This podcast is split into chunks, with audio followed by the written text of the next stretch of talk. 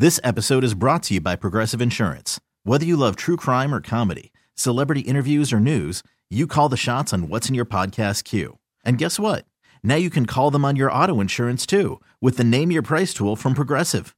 It works just the way it sounds. You tell Progressive how much you want to pay for car insurance, and they'll show you coverage options that fit your budget. Get your quote today at progressive.com to join the over 28 million drivers who trust Progressive. Progressive Casualty Insurance Company and Affiliates. Price and coverage match limited by state law. Call from mom. Answer it. Call silenced. Instacart knows nothing gets between you and the game. That's why they make ordering from your couch easy. Stock up today and get all your groceries for the week delivered in as fast as 30 minutes without missing a minute of the game. You have 47 new voicemails. Download the app to get free delivery on your first three orders while supplies last. Minimum $10 per order. Additional terms apply. What's good, baby? It's Damian Barling, one half of D'Lo and KC, and thank you so much for downloading the podcast here. We really appreciate it, and hopefully you're a subscriber of the podcast. That way, you get every single episode, every single day, every single interview, every single clip, every single bit of Kings news delivered right here to your mobile device. It doesn't matter if you're subscribing through Apple, Spotify, Google Play. It doesn't matter if you're subscribing through Stitcher or the Odyssey app. You'll get every single episode delivered right here to your mobile device. And if you're using one of the platforms that allow you to rate and review the show, please do, particularly on Apple Podcasts, as I know that's where most of you are listening from. If you could hit the five star review, if you think we're worth it, it only takes a split second.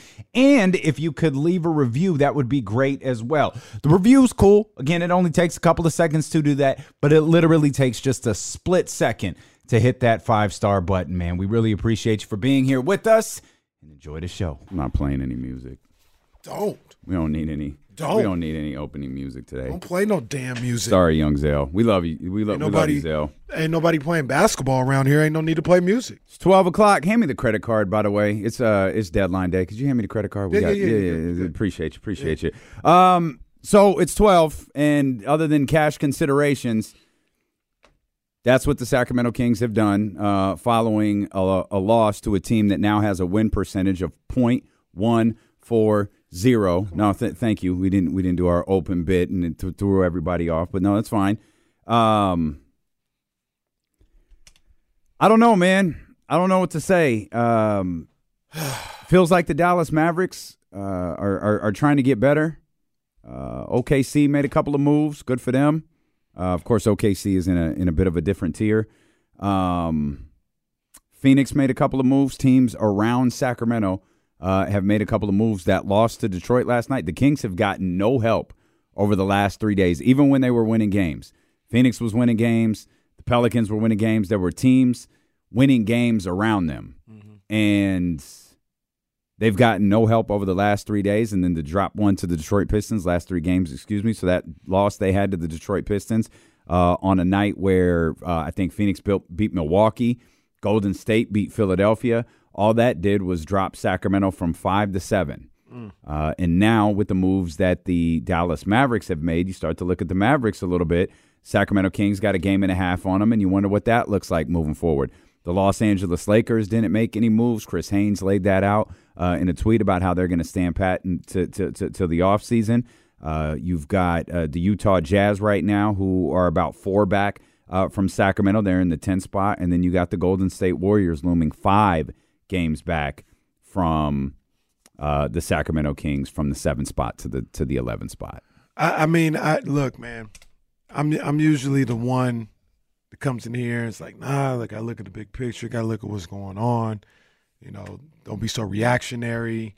You know, it's a lot. These things happen in the league. So I'm, that's usually me. And that's usually how I feel. And I know you just laid out the bigger picture just now, but I, last night was a joke. Mm. Last night was a joke, man. I, and, and there's no other way to put it. You let a team that came in here with six wins come into your house, drop 130 plus, two uh, two of their best players, I'd say Isaiah Stewart too. Three of their best players weren't even suited up. You let a guy in Killian Hayes who we we talk about you know on a uh, sore ankle. This guy, he said, "I want to be out of here." Yeah, Killian- playing I don't know how long. Killian Hayes don't have a job right now. Yeah, Killian Hayes. Killian Hayes don't have a team.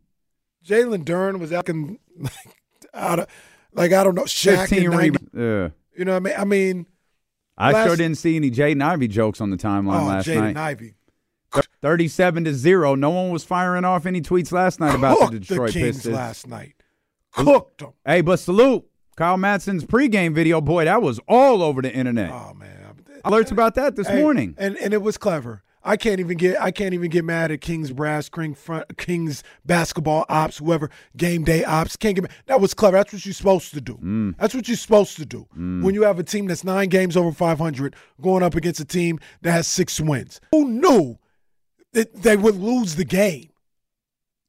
Who knew they would? You they- like no man. We should we should be past the point where we uh we you know we can't do that because you know how the Kings are. They might lose. Man, come on, man. Come on. We're not. You watch this team all year. This team's lost to Detroit. and- That's a joke, man. That's a joke. And and look, you guys know I love I love all these guys on this team. I love the team. I love the players. Malik is my guy. Zero's my guy. And we heard him last year or last night, and he talked about he didn't like the boos. And I mm-hmm. understand that. I mm-hmm. empathize with that. I understand that. But you guys got to wear that. You got to wear that. And I'm not even a guy that boos. I don't really do all that mm-hmm. or whatever. But I'm not going to get on any of the fans for booing what happened last night. You got to wear that. I know you work hard, Malik. I know the team works hard. Nobody's trying to lose all this other stuff, and you don't like being booed. Well, don't nobody uh, like riding for you guys day after day. Mm-hmm. And uh, what, what you think? What you think? We we talking to Bonte Hill every day about this team. Nah, they good. They cool. They cool. And y'all come out lose to the Pistons, and we got to answer those questions mm-hmm. as fans and as media members. Mm-hmm. So if somebody wants to boo because they frustrated with with the with the ridiculous performance last night. That was a that was a joke. Love those guys. That was a joke, man. That can't happen. And once again, this is what I say all the time when I talk about coaching the kids and all. Malik don't like it, or they don't like what we got to say today, or what people got to say. What you want us to say? What you want us to say? You want us to be like, nah, it's cool. Like that's cool. That's it's, it's okay that you lost to a six win team at home after you just came off a, a, win, a road trip where you went five and two. It's cool. It's good. That, that's what you want us to say. I would if I'm in that locker room. I know it's different and all this other stuff. The NBA players. That's I would be the first one saying that's embarrassing. I'd be the first one saying that's a joke. So you get mad because people You wouldn't say it's one loss in the Hell no. column? Hell no. Is it does it end your season all that? No, we all know that. But that's embarrassing. That's embarrassing. They should be embarrassed for that performance last night. That's embarrassing. I know I'd be embarrassed. I think some of them are. I don't think all of them are. Hmm. I think some of them are, though. I think you could tell who is. Hmm. I don't know if they're embarrassed or they're mad. And then there are One some that I don't think care. Like, I think Domas is angry. I think Malik is angry. I know Mike is angry. Mm-hmm. Mike made that very clear. I think Malik did too. You listen to Domas, you, the, the, the way Domas talks, you can tell when he's upset. Mm-hmm. That's all. And and and then I, I, nothing fazes Hey. five, so you just keep it moving. Well, look, man, and I, and I got I got to talk about him, man. I got to talk about him. You know how I feel about him as a ball player and, and what I think he could be and all this other stuff. You want to be in that upper echelon? Maybe he does. I don't know, but people want to talk about him in that upper echelon. That that can't happen last night. but that's us. That's not him. That either way, it That's can't happen. I, I I- don't disagree. It can't happen. You got 12 points against the Pistons, while this young boy over here on Detroit was lighting your ass up, hmm and you didn't do nothing to stop it. Lighting your ass up in your house. You can't. You can't be in that upper like all the. I, I hate to say it, all the All Star snub. That's got to go out the window. That's got to go out the window at this point. That game can't ever happen. Yeah, there's a there's a deeper discussion to have about De'Aaron Fox. Um, because I, you know, you look at the game he had last night, and we'll take his post game remarks out of the equation, and just look at what he did last night: five of 14, uh, 12 points. uh, to go along with seven assists and three rebounds. It feels like those 12s and 14s and 15s, if it feels like they're starting to happen a lot, it is. Mm-hmm. And I'm not Will Z, but I ran the numbers. And man, something happened at the turn of the calendar year mm. because there is a drastic difference between 2023 De'Aaron Fox and 2024 De'Aaron Fox. Mm. And we'll run that. We'll we'll have those for you here coming up in just a couple of minutes. And that's all compounded by the fact you've got Denver at home tomorrow. You got Denver on the second night of a back to back as they're playing what's surely going to be a, uh, an emotional game for the Los Angeles Lakers today, who didn't make any deals, but it is 224 24. They're unveiling the Kobe statue. Uh, it's a huge day in Los Angeles. You got Oklahoma City after that on Super Bowl Sunday at a 12, uh, a 12 o'clock tip in OKC, 12 o'clock our time. And then you got Phoenix and Denver all before the All Star break. Phoenix, who made deals, Denver, who's the defending champion, Oklahoma City, who's going to be in a similar mood that Cleveland was in. Doesn't mean they'll uh, have the same result that Cleveland did, but OKC is a team that's at the top of the conference and can't beat the Sacramento Kings. And I guarantee you, they think about that, they talk about that. They're gonna be ready to light the Kings up on Sunday. And if the Kings aren't there to respond, if all of the Kings aren't there to respond, man, this this thing could spiral pretty quickly. Yeah. we could we could be preparing. I, t- I t- I told this to Jill Adge last night. I'll put it on the show. We we we, could, we should all start mentally preparing for a Kings Warriors play-in matchup. Oh man, oh man. yeah, nothing's yeah. off let the that table. let that sink in. Nothing's off the table with this group. They might be on the road for that. And by the way, if we get in the Kings Warrior, I'm I'm sick. I'm like the dude down the hall. I got the flu for the week. I'll see y'all. Dude down the hall.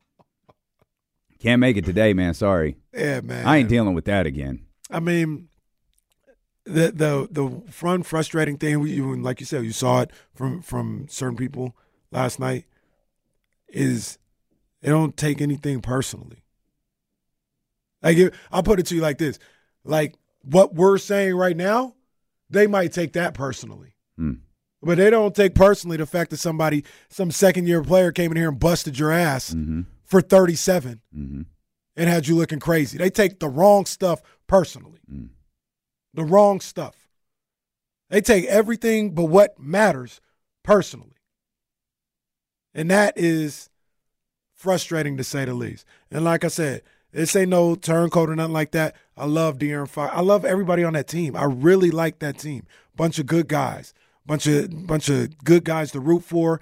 I still think they have the capability to be what the team that we all thought they could be, but we got to deal in reality right now. They're not that right now.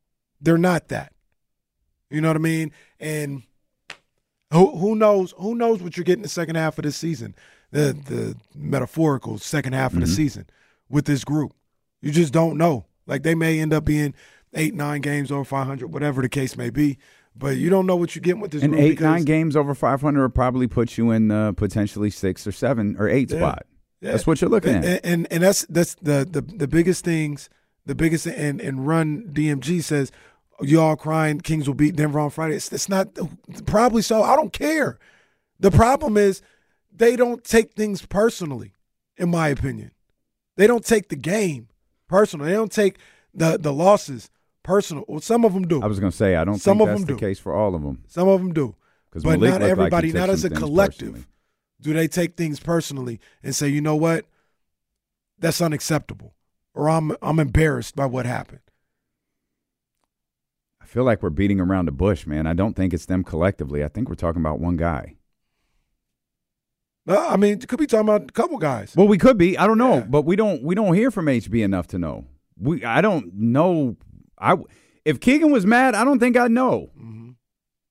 But I saw Domas last night, and I saw Malik last night. I saw Mike Brown last night. Those are those are those are those are three pretty important components to this team. And then I saw De'Aaron. One of those things was not like the other, and that's that's Fox. And that's De'Aaron. Like he's not changing. he's not changing. It's, it's, it is who he is. And once again, if anybody has a problem with what's being said right now or anything, what do you want us to say? How many times this year have we come in to these studios and been like, man, it's the league. It happens. You know, these things happen. Or, you Yep. know, it's the looking at the bigger picture. And Chicago, They they blew a 22 yep. point lead, but they're playing good basketball. Mm-hmm. You know, all this. How many times have we said that? We said it numerous times this year. What do you want us to say after last night? Mm-hmm. What are we supposed to say? I'm not gonna lie to the people. I'm not. Say- I never lied to the people. Not one lie, not one time. I'm not gonna lie to them now. That was trash last night. That was a joke. That was a joke. Love those guys. Love the beam team. That was a joke last night. let's stay here. And it's all compounded by the fact, and it's even more compounded. What happened last night is more compounded by the fact that the trade deadline is come and gone. Mm. And by all accounts, Monte McNair has confidence in this roster. Or he has confidence that he can do something in the offseason that will get this team where he wants to go.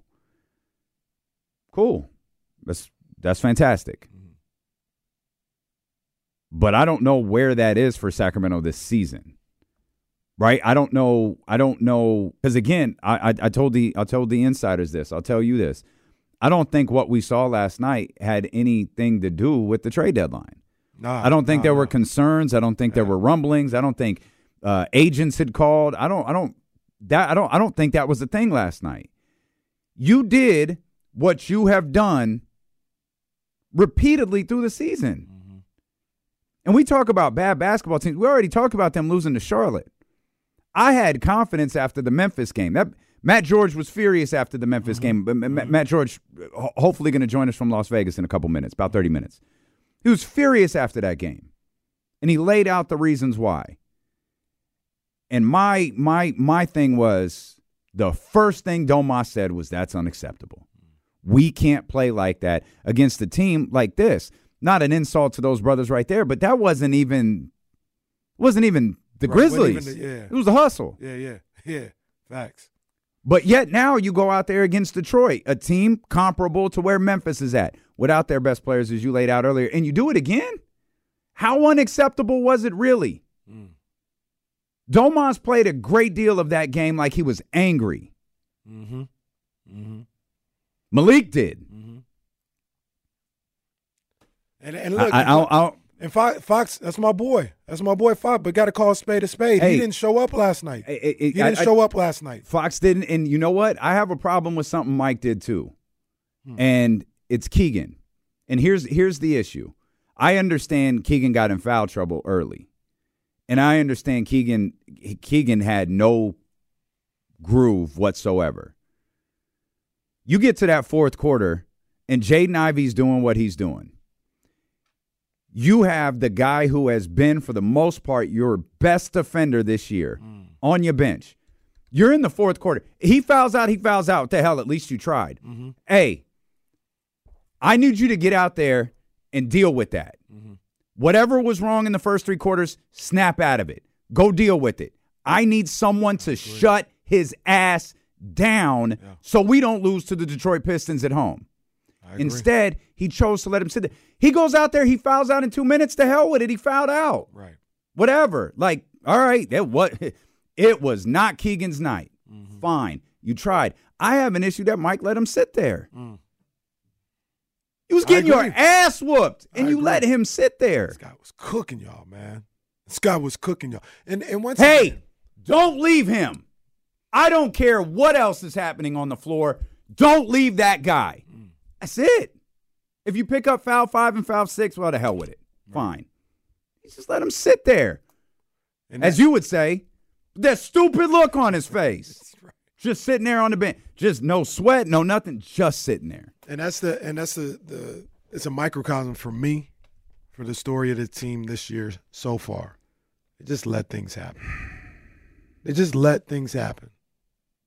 they just, they they never impose their will on an opponent. They just let things happen.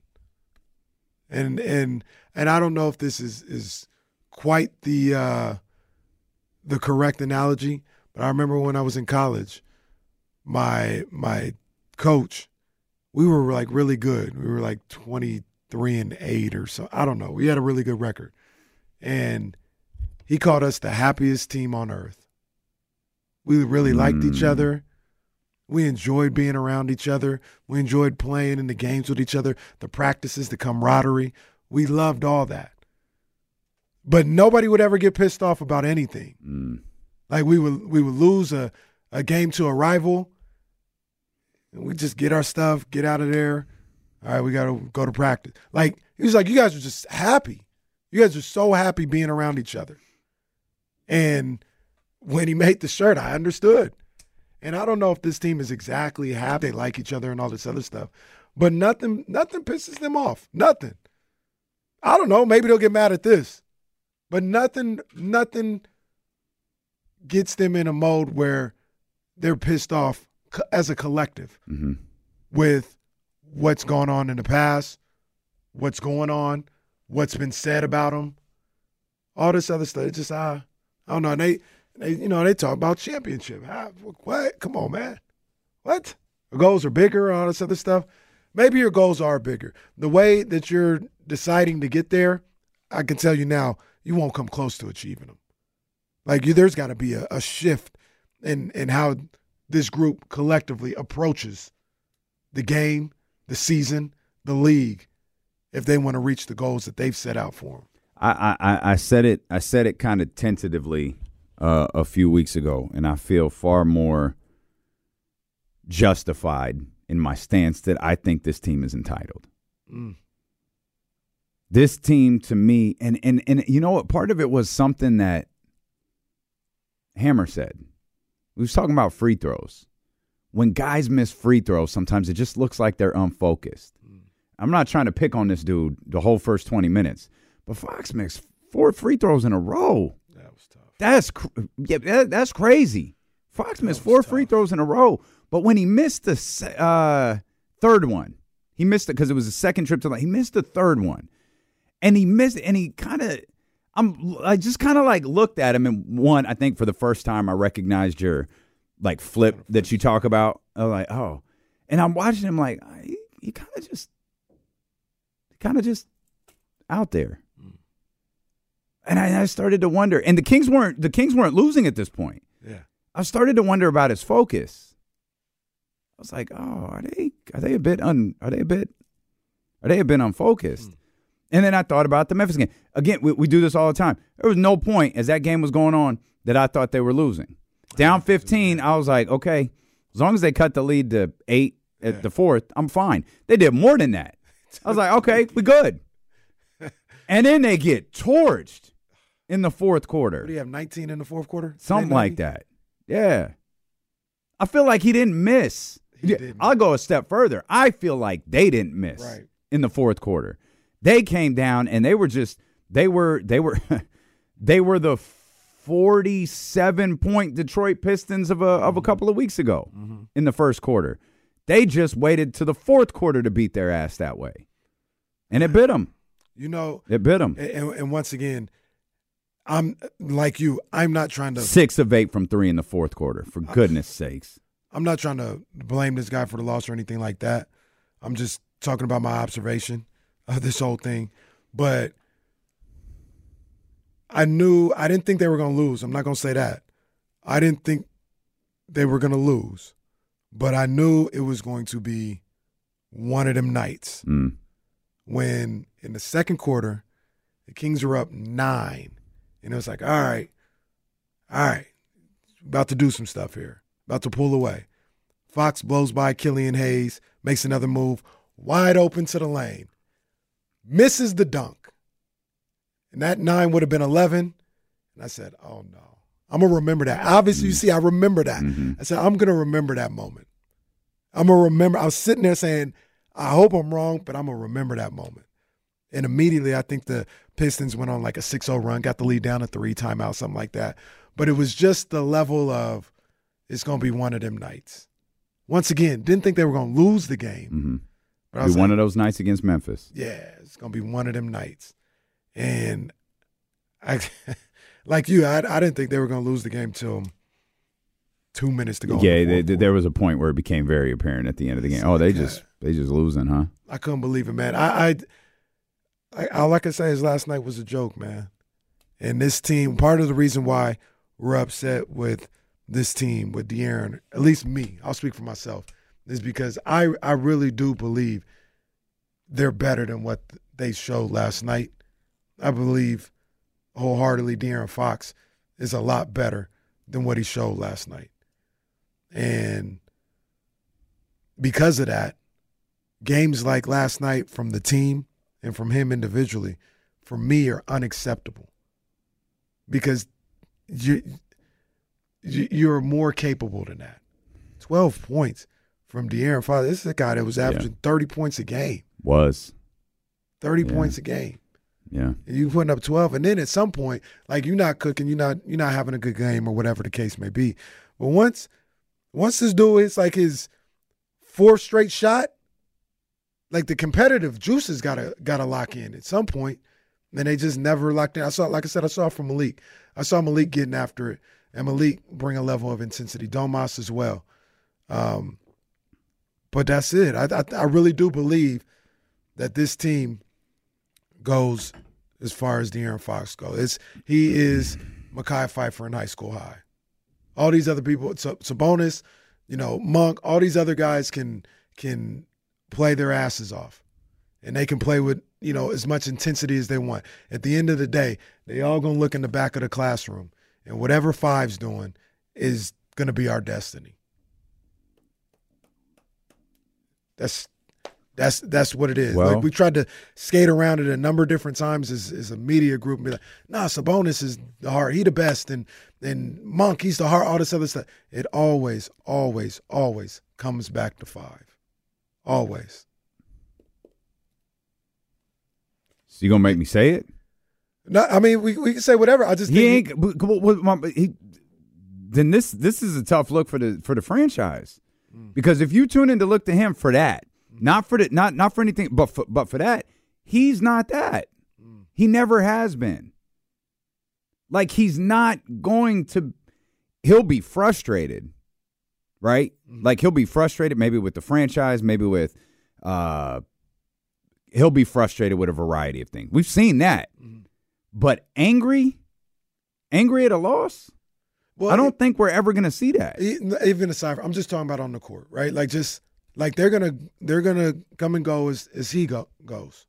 Really, like if he's ready to compete, they're gonna compete. So, but why? Why is a player of his caliber's com- uh, com- competitiveness brought into question right now? I don't know. That's that's something that That's a problem to I, me. I can't I can't even front on that. Can't even front Your on that. competitiveness, yo, you, yo, he's too good for his competitiveness to be called into question. He's too good. Way too good. and he just and we've seen too many times where he'll just float through a game. And like I said, we're not talking about no disrespect. We ain't talking about Davion Mitchell.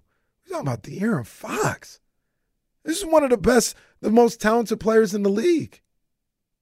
He is, uh, without a shadow of a doubt, he is one of the most talented players in the game today. He will, he will be, when it's all said and done, the best Sacramento King in franchise history. Mm, He's that good. hmm And performances like last night, man, they just can't happen. Well, performances like that can't happen, but performances like that, as frequently as they're beginning to happen, can't happen. That's facts. Let's regroup here. We'll come back. We've got a lot coming up today. Matt George, we believe, is going to join us from Las Vegas coming up in about 20 minutes or so. Um, of course, we'll we'll we'll continue to talk about everything that happened today. Uh, we'll continue to talk about last night, and we will open up the phone lines for you as well. Uh, share your thoughts, share your frustrations. You know, we're all in this together. 916 909 1320 is D'Lo and KC, brought to you by Sky River Casino, where the humidor is open right now. Go check it out. Go check out the amazing video that Leezy posted on uh, IG as well at D'Lo and KC or at ESPN 1320. Uh, and we'll come back with more here on Sacramento Sports Leader ESPN 1320. Worried about letting someone else pick out the perfect avocado for your perfect impress them on the third date guacamole? Well, good thing Instacart shoppers are as picky as you are. They find ripe avocados like it's their guac on the line. They are milk expiration date detectives. They bag eggs like the 12 precious pieces of cargo they are. So let Instacart shoppers overthink your groceries so that you can overthink what you'll wear on that third date. Download the Instacart app to get free delivery on your first three orders while supplies last. Minimum $10 per order, additional term supply. Hey everyone, Boomer Esiason here. The NFL draft is behind us, and your favorite team is now gearing up for week number one. The free Audacy app puts you right in the middle of the pro football conversation with the biggest sports radio stations from across the country. The local voices who know your team the best, giving you their unfiltered takes on the current state of your squad. It's always football season right here on the free Audacy app.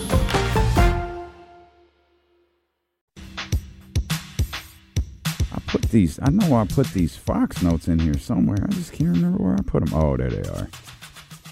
Uh, let's get to these phone lines, man. 916 909 1320. Let's start with Kamara. I don't imagine this is going to go well. Kamara. Come on, man. What's up, bro? Hey man, listen, I'm not even gonna go into the negative place with it. Um, no, first of all, Casey, happy belated, man. Be- belated what? I thought it was your birthday the other day. I thought I was celebrating your birthday. No? No. Oh, okay. I appreciate it anyway, though, man. Thank you, I though. appreciate, I appreciate all the love. I didn't know. Yeah, I do. I appreciate I people didn't were showing. the post. people No, that, that me was just love. man. Yeah, people were showing me love. I appreciate it. Oh, okay. All right. Well, you know, it's all good.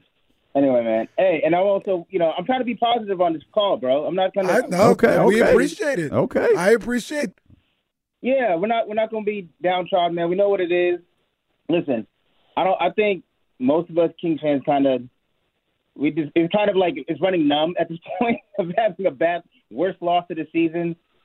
You know what I'm saying? It just it is what it is. So like, listen, all you can look forward to is like they they play better tomorrow against Denver, and they have a, a seven game, you know, stretch where it can make or break the season. Um, I think they play Denver in the next two out of three games. They play Phoenix.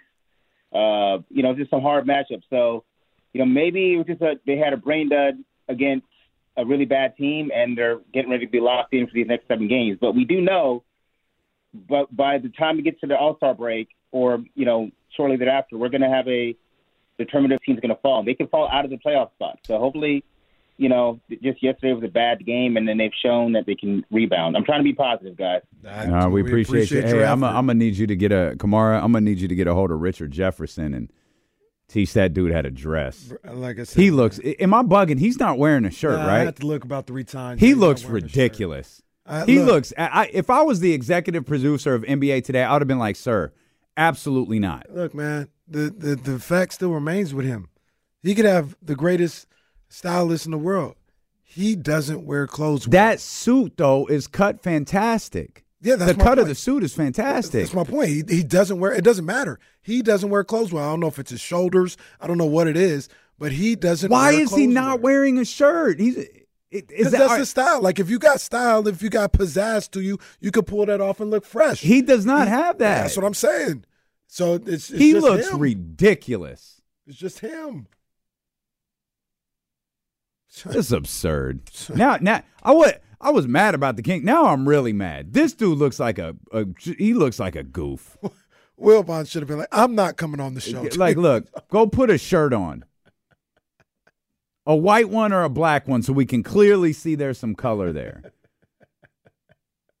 He just got a flesh tone suit on with some buttons. Man, the guy he just can't. He can't dress. I mean, he he can't wear he can't wear clothes like that.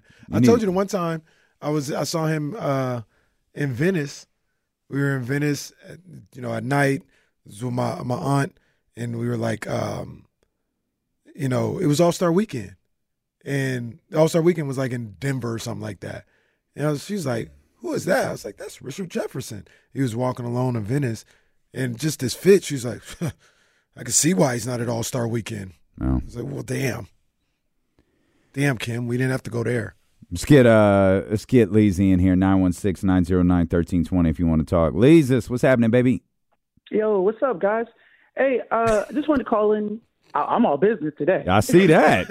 yeah. I see that. Also, by the way, real fans know Casey's birthday is July 22nd and mine is the 21st. But anyways, um, I wanted to call. Thanks, Leezy. I got you back, Casey. July cancer. Shout out Kamara. He meant well Big up, with yeah, that. big ups to Kamara, man. I appreciate it, dog. I do. Yes, sir. Hey, guys. So, um, whenever the draft comes around, we always talk about players going into the right situation so they can develop. Do you guys ever feel like the years of the Kings kind of being bad and struggling affect De'Aaron's like mentality? Like we're all frustrated he doesn't get mad when they lose, but he's had so many years of losing, maybe he's kind of numb to it. Do you ever take that into a factor? Uh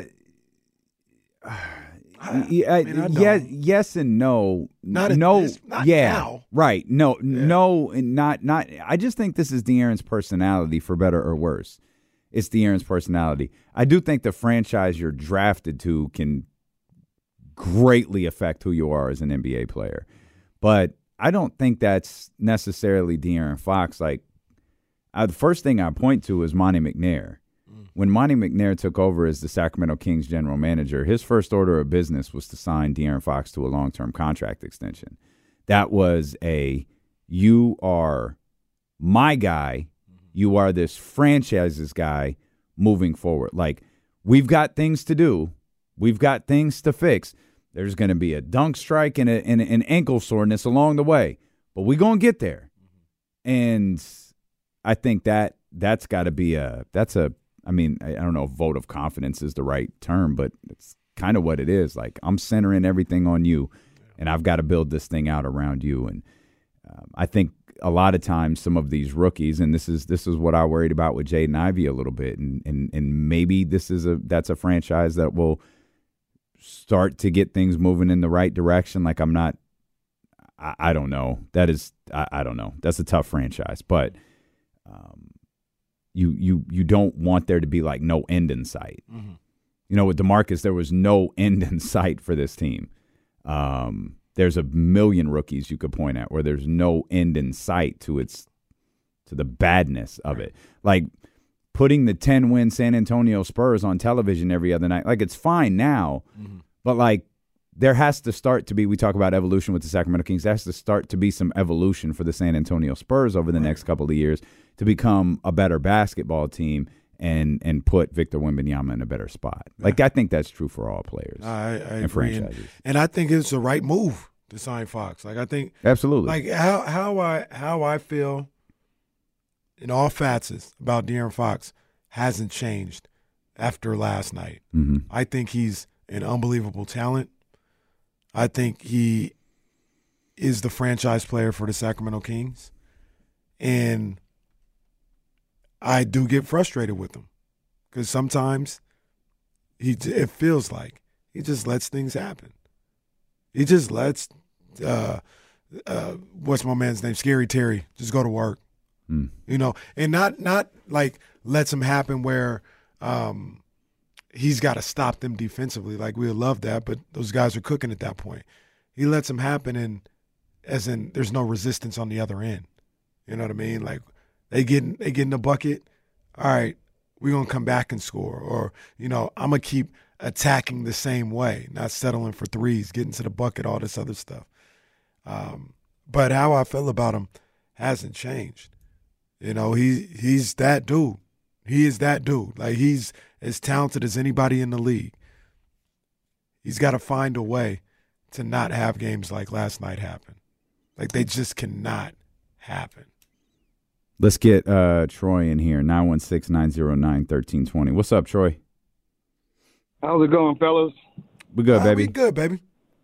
Yes, sir. Like you said, though, Kenny, this team is full of nice guys, man. We don't got nobody that they fear. Nobody fears coming to Sacramento. We don't got a DeMarcus Cousin where he's gonna push up on you. We don't got nobody like that. We haven't had nobody like that since DeMarcus Cousin. So when you come to Sacramento, bro, like you say, get your buckets, get your money. Ain't nobody pushing up on you.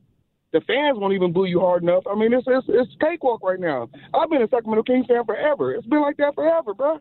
Hmm. Well, I mean, I would say Malik will get at you. Now, as far as like defensively stopping somebody, You know, I don't know if that's his game. I think Davion is physical on the defensive end. Some people would say he's too short or whatever the case may be. I think Sabonis is physical. Um, and I think De'Aaron, when he wants to be, is a pass on the defensive end. So I hear I hear you, Troy. I hear I hear what you're saying. I think there's guys that are capable. Um, I just think there there are times when they're just they're just too passive, man. Mm. They're too passive. They're just they're they're they're way too passive sometimes. Uh, let's talk to our man Sam. Sam, what's going on, buddy?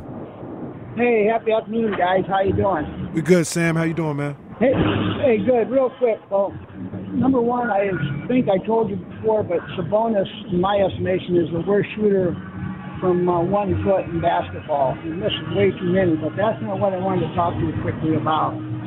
Sabonis is within the free throw circle many times a night, and during that time, he either passes it out, he does this or he does that, but rarely does he shooting. And I would tell if I was Brown, I'd tell him when you're in that free throw circle, you shoot the ball if the guy's not within two feet of you.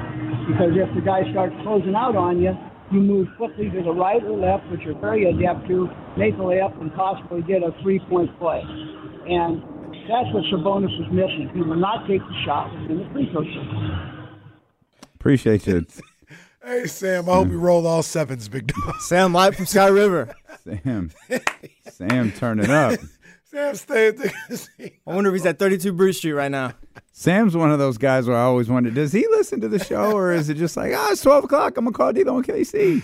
You might. I mean, I think he listened to us while he's at the Uh, slots. he's at the, hey, Sam doesn't strike me as a slot guy. I think Sam, Sam, Sam at a table winning some money. He had a table. Yeah, he had a table winning some money. He, was just be. waiting for his drink. He calls us between drinks, I think, maybe, or, or he's waiting Sam. for his they food. even they even pissed Sam off. Sam is always positive. But they boy, pissed him off. I hope y'all. I hope y'all come for Sam. to- But when we talk that- about Domas, the that way y'all came, misguided direction last man, night, I, I hope y'all come for Sam the way y'all came for me. All of a sudden, it's popular to ask for more shots now. Yeah, huh? I guess so.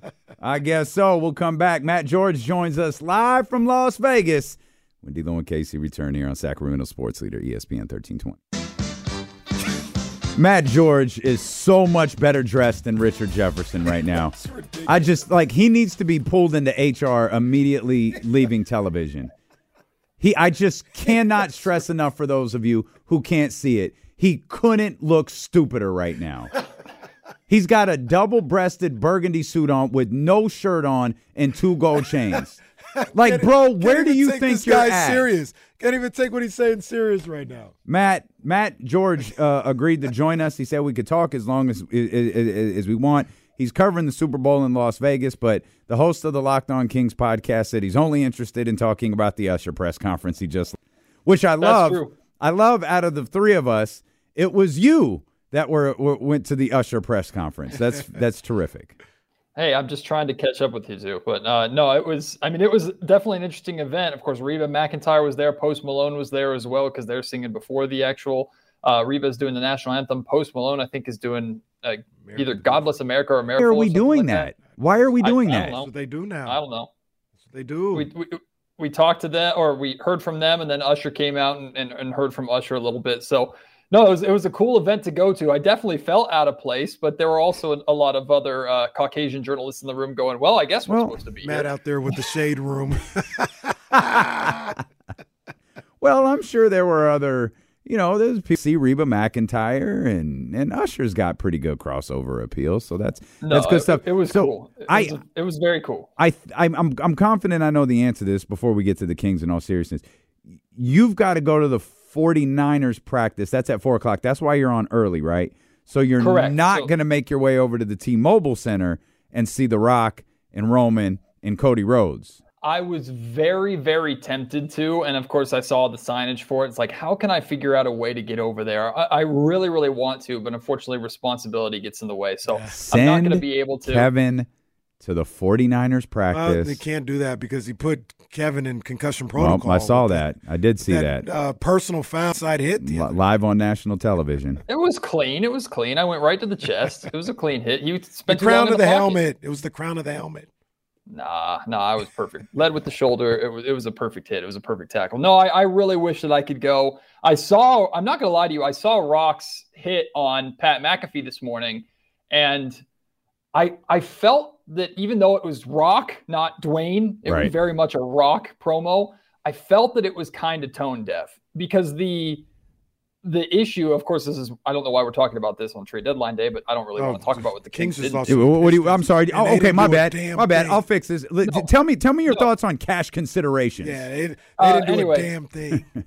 back to the rock um when i just thought like the, the whole issue with with this rock stealing cody's spot has less to do with rock stealing cody's spot i think and more to do also with rock kind of being the head of tko or amongst the head of tko and it's almost like the boss just came in and said me me me so i thought rock's uh i i, I didn't have as good of a reaction to rock's little promo on pat mcafee as i I, I thought I would have. That being said, I'm excited about the match. I'm gonna. I've been wanting Rock and Roman for years, so I'm, I'm definitely invested. I wouldn't. I wouldn't sign up for it just yet. I just wait to get through to tonight. I just.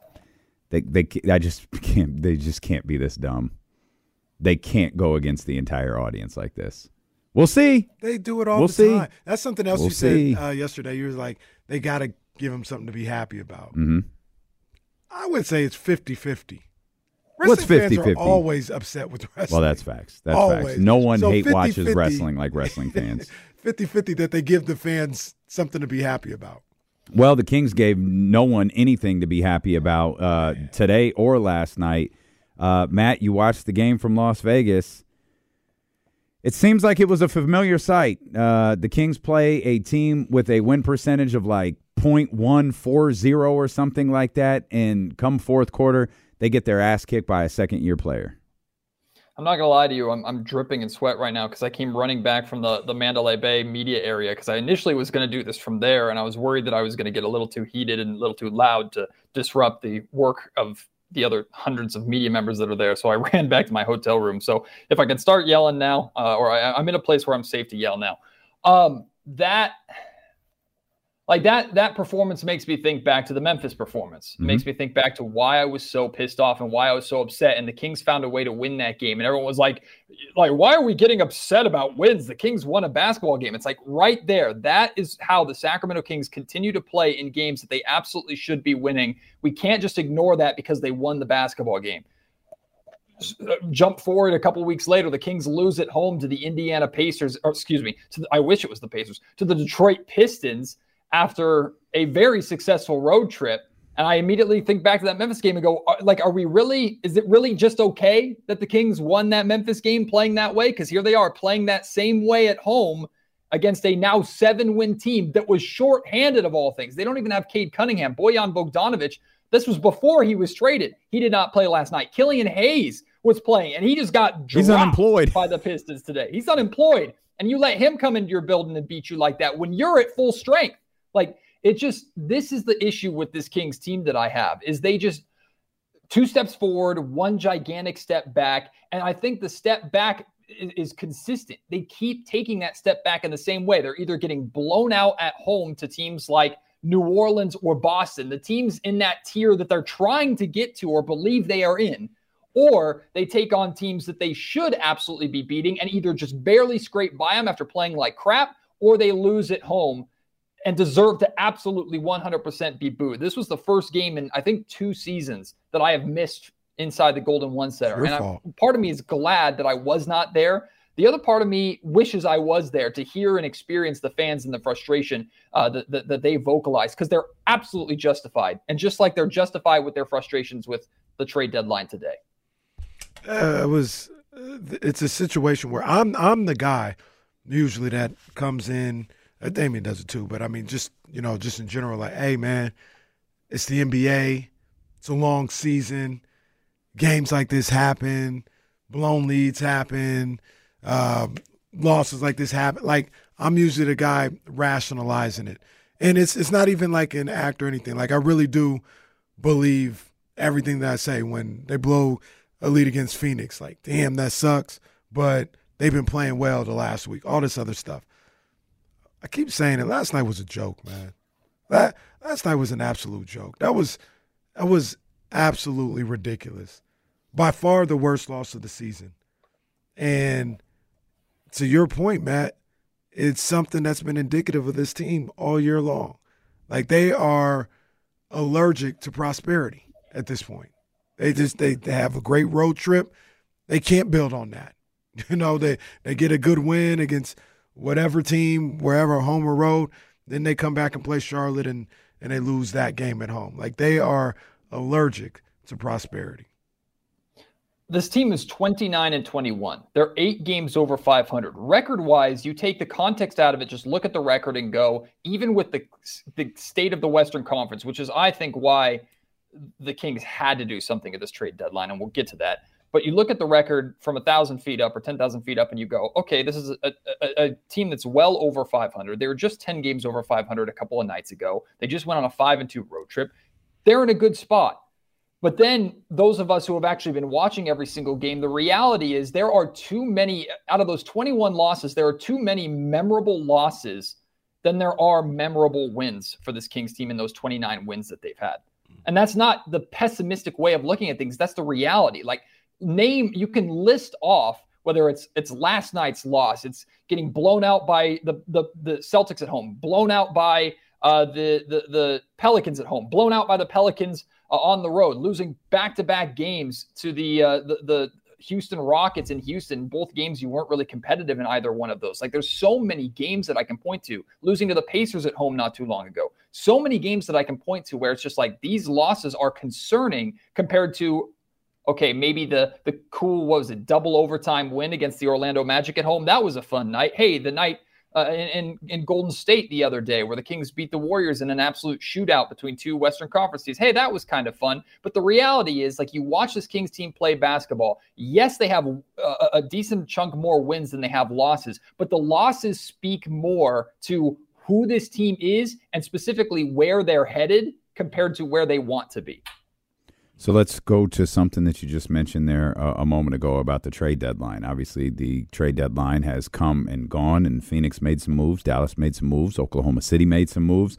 Uh, the Sacramento Kings uh, traded for Brook Lopez and cash and Robin. I wish Robin. Sorry, Robin. Robin Lopez, and then waived him. So they did nothing, um, and Clearly, nobody's pleased about that. I mean, uh, yeah, go ahead. I, I, didn't mean to interrupt. That was just, you're right. They did nothing. no, it's, and that's like, it, it absolutely stings worse because of last night's loss. But it's not just one loss. It's not just a overreaction to a loss and then a quiet trade deadline the day after. It's a loss that knocked you two places down the standings. It's a lot. It's a loss that knocked you from fifth place to seventh place. So from a playoff spot to a play in spot. And you play a stretch of nine games now coming up, where three out of those nine games are against the defending champion Nuggets that you've already beaten in Sacramento that I guarantee you aren't going to let you beat or aren't going to want you to beat them again. Mm-hmm. Right. And this is a Nuggets team that's now we're in the second half of the season. This is ramp up time for good teams. You also have the Suns in there. You have Oklahoma City Thunder, who's lost to you twice. You think the OKC Thunder are going to let you to come in on Super Bowl Sunday in a matinee performance and beat them again? Hey, maybe the Kings do. Maybe it's good that the Kings are playing better teams instead of bad teams. Maybe we should look at the Spurs game in the chunk of those nine games ago. That's the one we should be most concerned about, knowing this Kings team and their inconsistencies against teams that they should be beating. That being said, last night's game does have a proper and important impact on what the Sacramento Kings did not do today because you look at where the Kings are in the standings, you look how tight of a race it is in the Western Conference, and you look at the main teams around you, the Phoenix Suns and the Dallas Mavericks, making moves to improve, going out and getting guys that would have made sense for the upgrades that you were trying to make your to your roster, the fringe upgrades. Never mind Kyle Kuzma, never mind Jerami Grant or these big swing moves. Who cares? Go out and get a Dorian Finney Smith. Go out and get a player who can come in and, and, and bolster a weakness to this roster, a glaring weakness, which is your wing depth, your athleticism, 6'8, 6'9, 6'10, long athletic defenders that can help you on the perimeter. Because what I'm seeing right now rearing its ugly head is a massive weakness of the Sacramento Kings. Maybe their defensive rating has improved.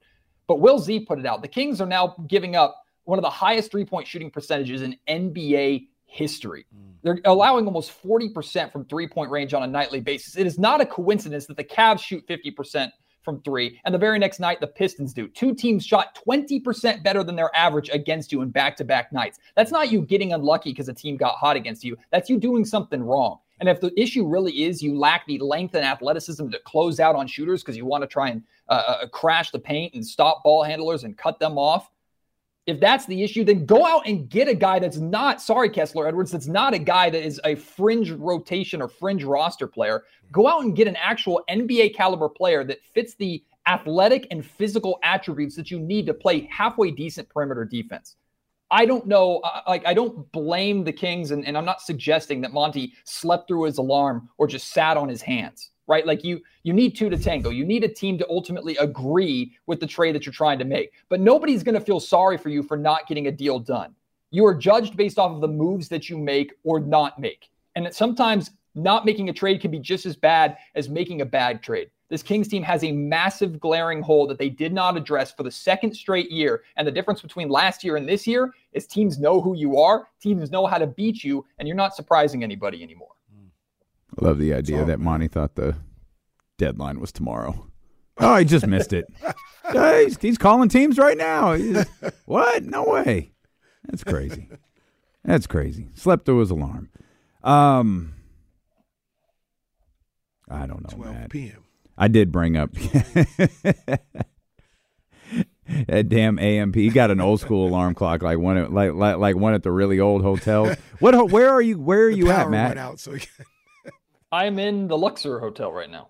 Hey, shout out out to the to the Luxor. Yeah. Shout out to the Luxor. That's good stuff right there. Let let me see if I can take you to see. Oh, a tour of the Luxor. I like it. No, it's not a wander around like the Chase Center, but I wanted to show you my view because I got lucky because that's a Legion State or Allegiant Stadium. Very right out nice. there. Yeah, very good. Yeah, yeah. That's terrific. Look- looking forward to watching and covering a good team. Now it's hard to Vegas is always difficult. That's that's probably not a walk, right? Oh no, it is. You. Oh, is it? Yeah, we. They Yeah, right well, they the have the freeway. place locked down like Fort freaking Knox. Oh. So we we have to walk all the way through to the other side of Mandalay Bay. Then they shuttle us over, but still drop us off like two and a half blocks away from the stadium. You and walk over the walk bridge? All the security. Uh, no, we we don't get to go over the bridge. That's for fans only. We have to Oh. go all the way around the the backside where the media entrance is. Okay, very good. Well, it's exciting. You get to cover the Super Bowl and That's uh, great. not the Sacramento Kings losing to the Detroit Pistons and doing nothing. Can't believe uh, that. a day later on the trade deadline. Did you happen to catch any post game remarks last night? You know, I read and saw some of the quotes that were posted. I did not see it. I got back to the room, recorded the podcast, and basically went to sleep. Uh, and I, uh, to be honest with you, I didn't want to hear from any of them. I saw Fox and Sabonis spoke at the podium. Great. Like I- I'm glad the issue of sending Keon Ellis out there after bad losses is over, and we don't have to talk about that part. But I don't know, like what are- what are they going to say that's going to be any different from what I've heard? That's unacceptable. That's unacceptable. Yeah, we've Well. heard that a, a million times at this point. So Not exactly do what they said. it at this point. It's not exactly what they said. Domas was clearly upset. Malik spoke at his locker. He was very upset. Mike was furious. Hmm And, you know, De'Aaron was like, it's a loss on the schedule. Yeah.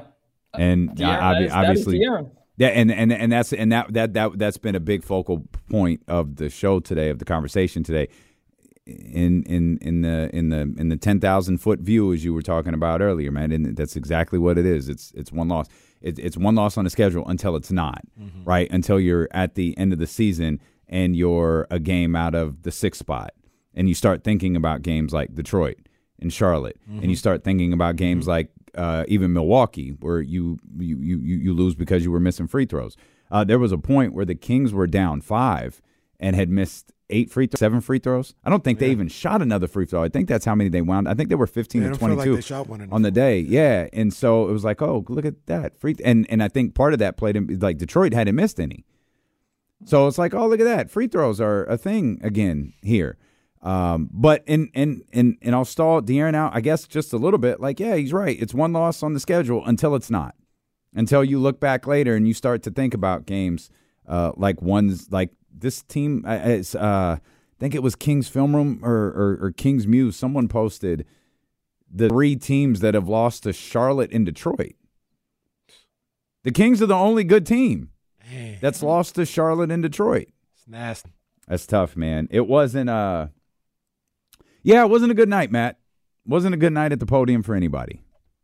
Yeah, for me, De'Aaron speaks in two ways. There's De'Aaron at the podium who if he's going to be upset, it's in his body language, not in his words. It, or it, maybe it's in his short answers. But mm De'Aaron speaks through his body language when he's angry. De'Aaron speaks on the court the way that he plays.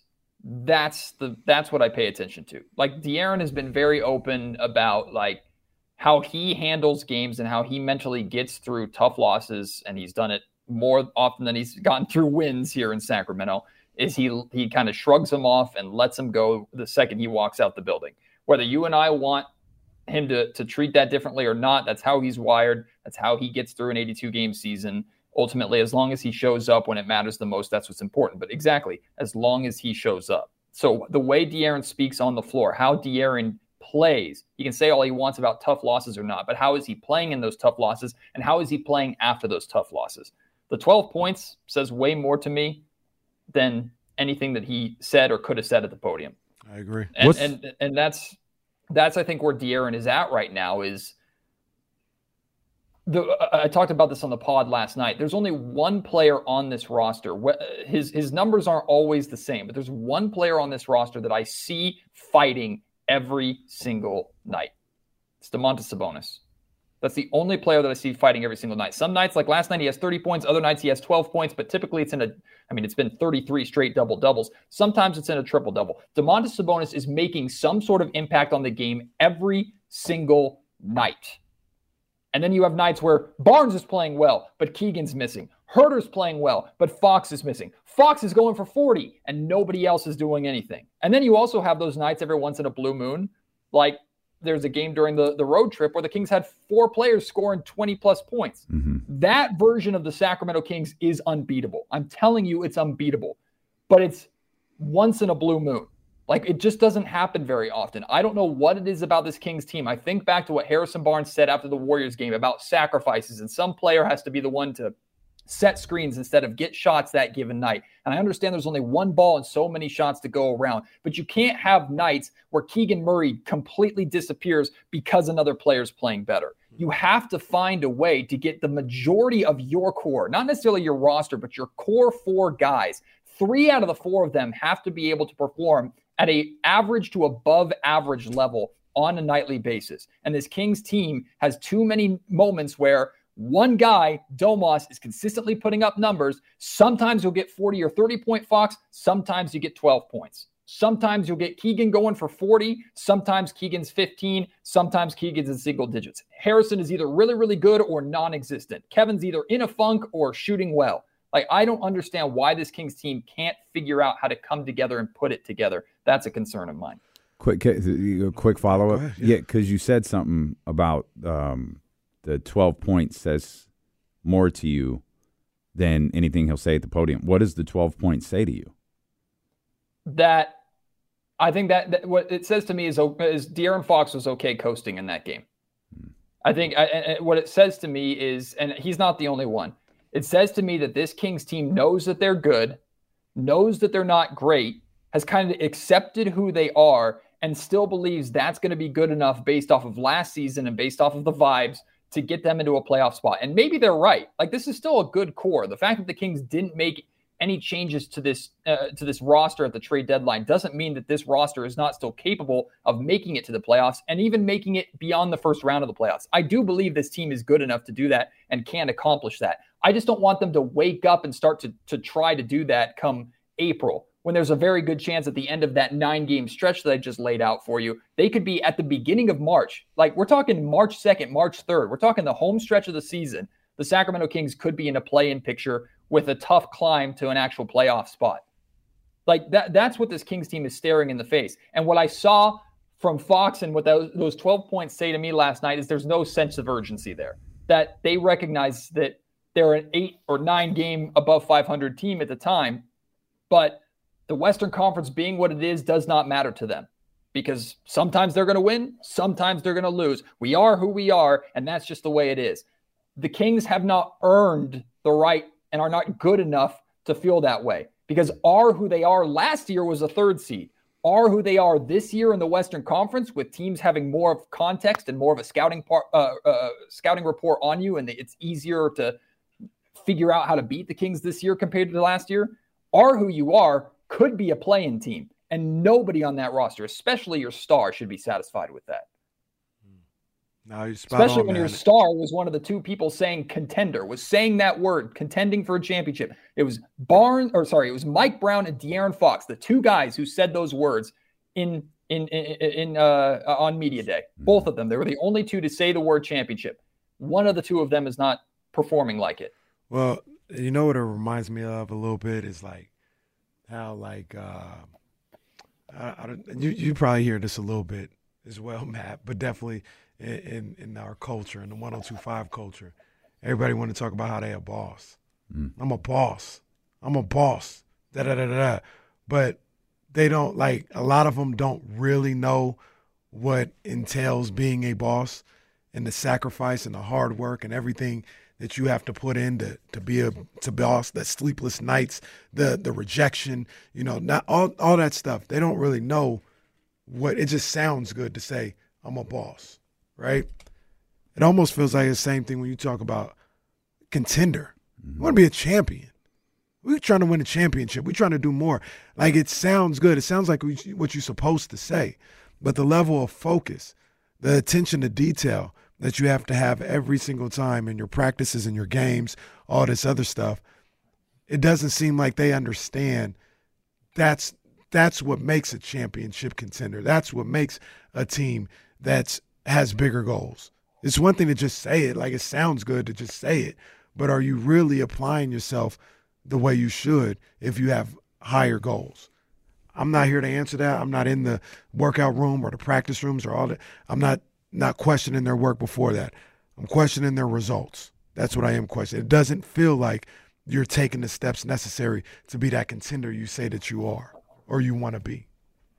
Guys, it, might be a little too early to to talk about this, but I, I think De'Aaron is approaching a crossroads. Because think about what Mike Brown said at the end of last season, his postseason press conference. He says, "I like Mike has coached the greatest players, some of the greatest players to ever play this game. He coached LeBron, he's coached like Steph, he's he's coached uh, Kobe. Kobe at one given time. Like he knows what it takes to be an absolute superstar in this league, and he has told us, and I believe him. I don't think he's lying to us and just hyping up his guy. He has told us De'Aaron Fox has everything has the capability of being a superstar, being one of those guys, being one of those greats. And the reason why I believe him is because he always follows it up with, but here's what it takes. It takes committing to being that every single day. And that commitment to being that every single day is still what lacks with De'Aaron. I'm not accusing De'Aaron of anything. I don't I don't know him well enough or personally to be able to even suggest what his mindset is. But if De'Aaron is satisfied with being the star and being a max contractor or high money contract player on a good team that is at best a first or second round playoff exit, good for him. If that's what he's okay with, if that's what he's satisfied with, that's his motivation other than making uh, like instead of making all-star games and being on team USA, if he's really just okay with supporting his family, making a boatload of money, being a really, really fun and good basketball player on a team that is destined to only be good and never be great. If that's his motivation, I don't think the Kings can change that. But if that's his motivation, then he's not living up to the potential that Mike Brown sees in him. And he is not the guy that the Sacramento Kings can win a championship with.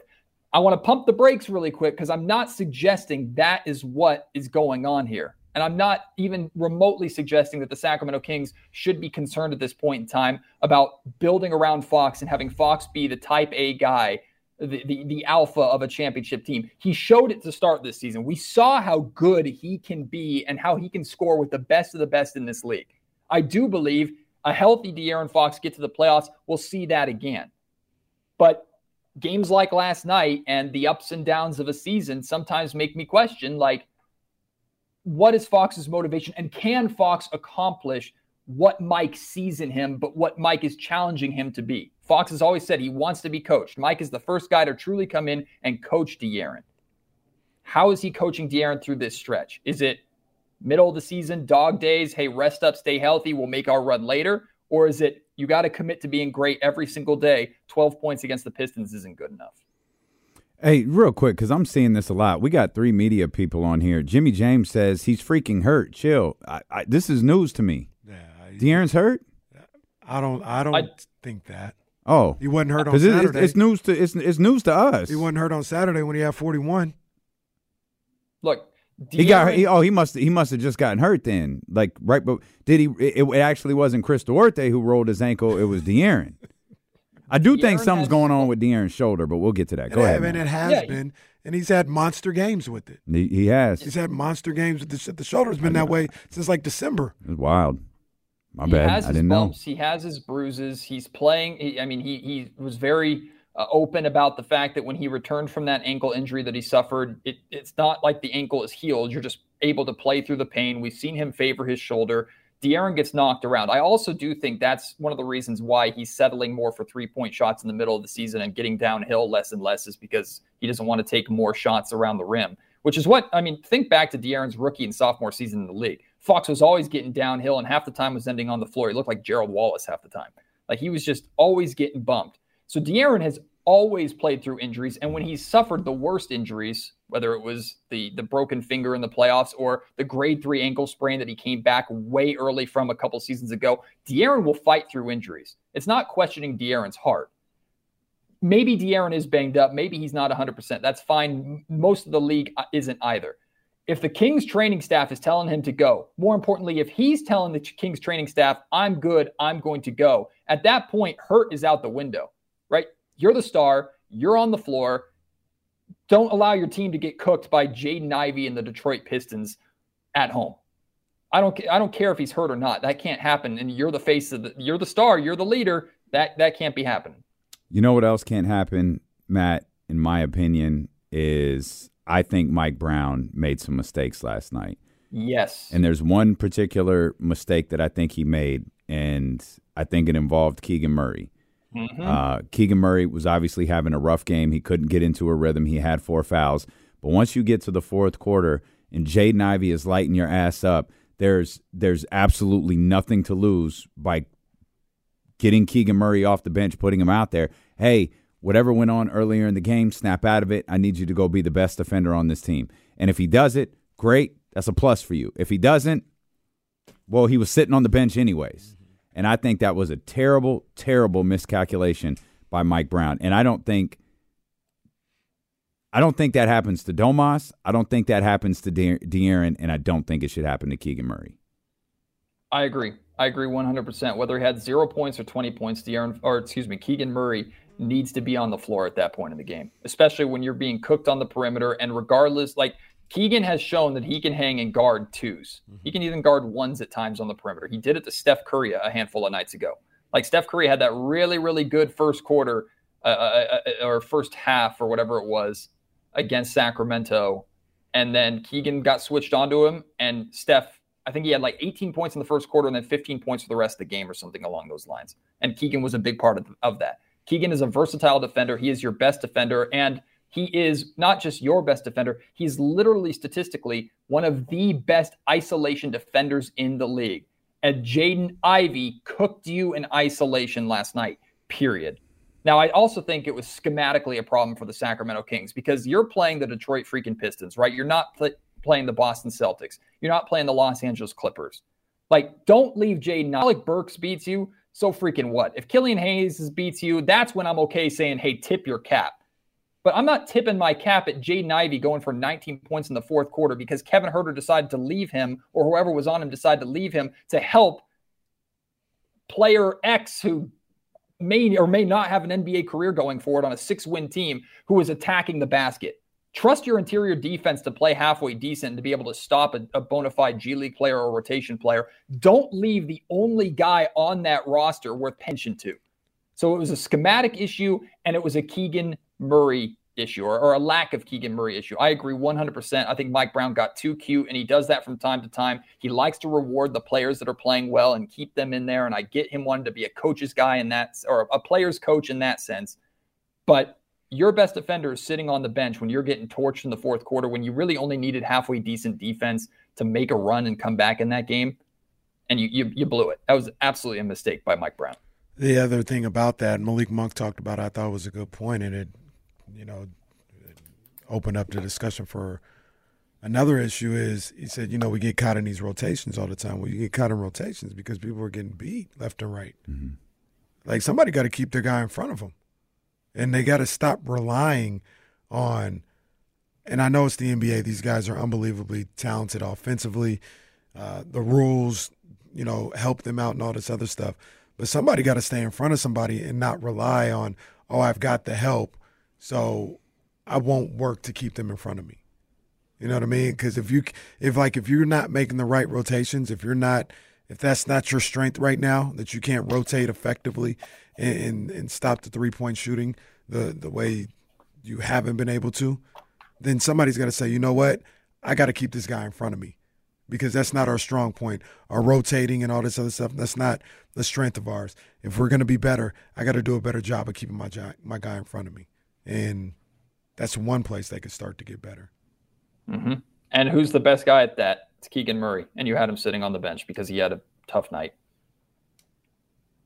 Regardless of how well you're scoring and how well you're shooting, the one thing you can always do, Mike talks a lot about control, which you can control. One of the things you can control is how much effort how hard you play on the defensive end. That was an opportunity on a bad night for one of your core three players to give him an opportunity to turn a bad night into an okay night and be an important difference maker in a comeback and a victory at home. And you let him sit on the bench instead. Whether you were punishing him or not, it's the wrong decision. And you lost because of it, or partially because of it. I don't think it was punishment. I think he just he felt like he didn't have it, and I just I I I, think he used the. I think this happens with Mike sometimes. I think he just got too too cute. Like put him back out there again. Again, if it fails, like it fails. I'd rather fail with Keegan out there than him watching. Mm-hmm. Um, we didn't even talk about such a. You know, Malik talked about. You know, I I, I don't like that stuff. I don't like getting booed. I play too hard. Like Malik and Trey had a fit. That whole second unit with They Davion Mitchell included, they had a They were getting after fantastic game, Yeah. and it, it doesn't matter. And that's that's one of the reasons. Sorry, Matt, but that's one of the reasons why I empathize with Malik feeling that way because Mhm. it wasn't his fault what Yeah. happened last night. Malik was playing his ass off. Trey Lyles played well as well. Um, Domas, just to mention three, but I like I understand him not liking that, but I also don't think somebody was necessarily booing Malik Monk last night. Right. They're booing the Sacramento Kings, and you get cheered as a team, you get booed as a team, and you got to wear the good and the bad as a team. You got to wear that. You know what I mean? And that's that would be my thought on it. Like you, I understand you don't like it, you work hard, all this other stuff, but uh, you got to understand the situation, and I know Malik does. That's embarrassing last night. It's embarrassing for everybody involved, the players, the fan base, the media member that want want these guys to win. That's an embarrassing performance and outcome last night. And you get what you get. You get a you get a couple boos, so be it.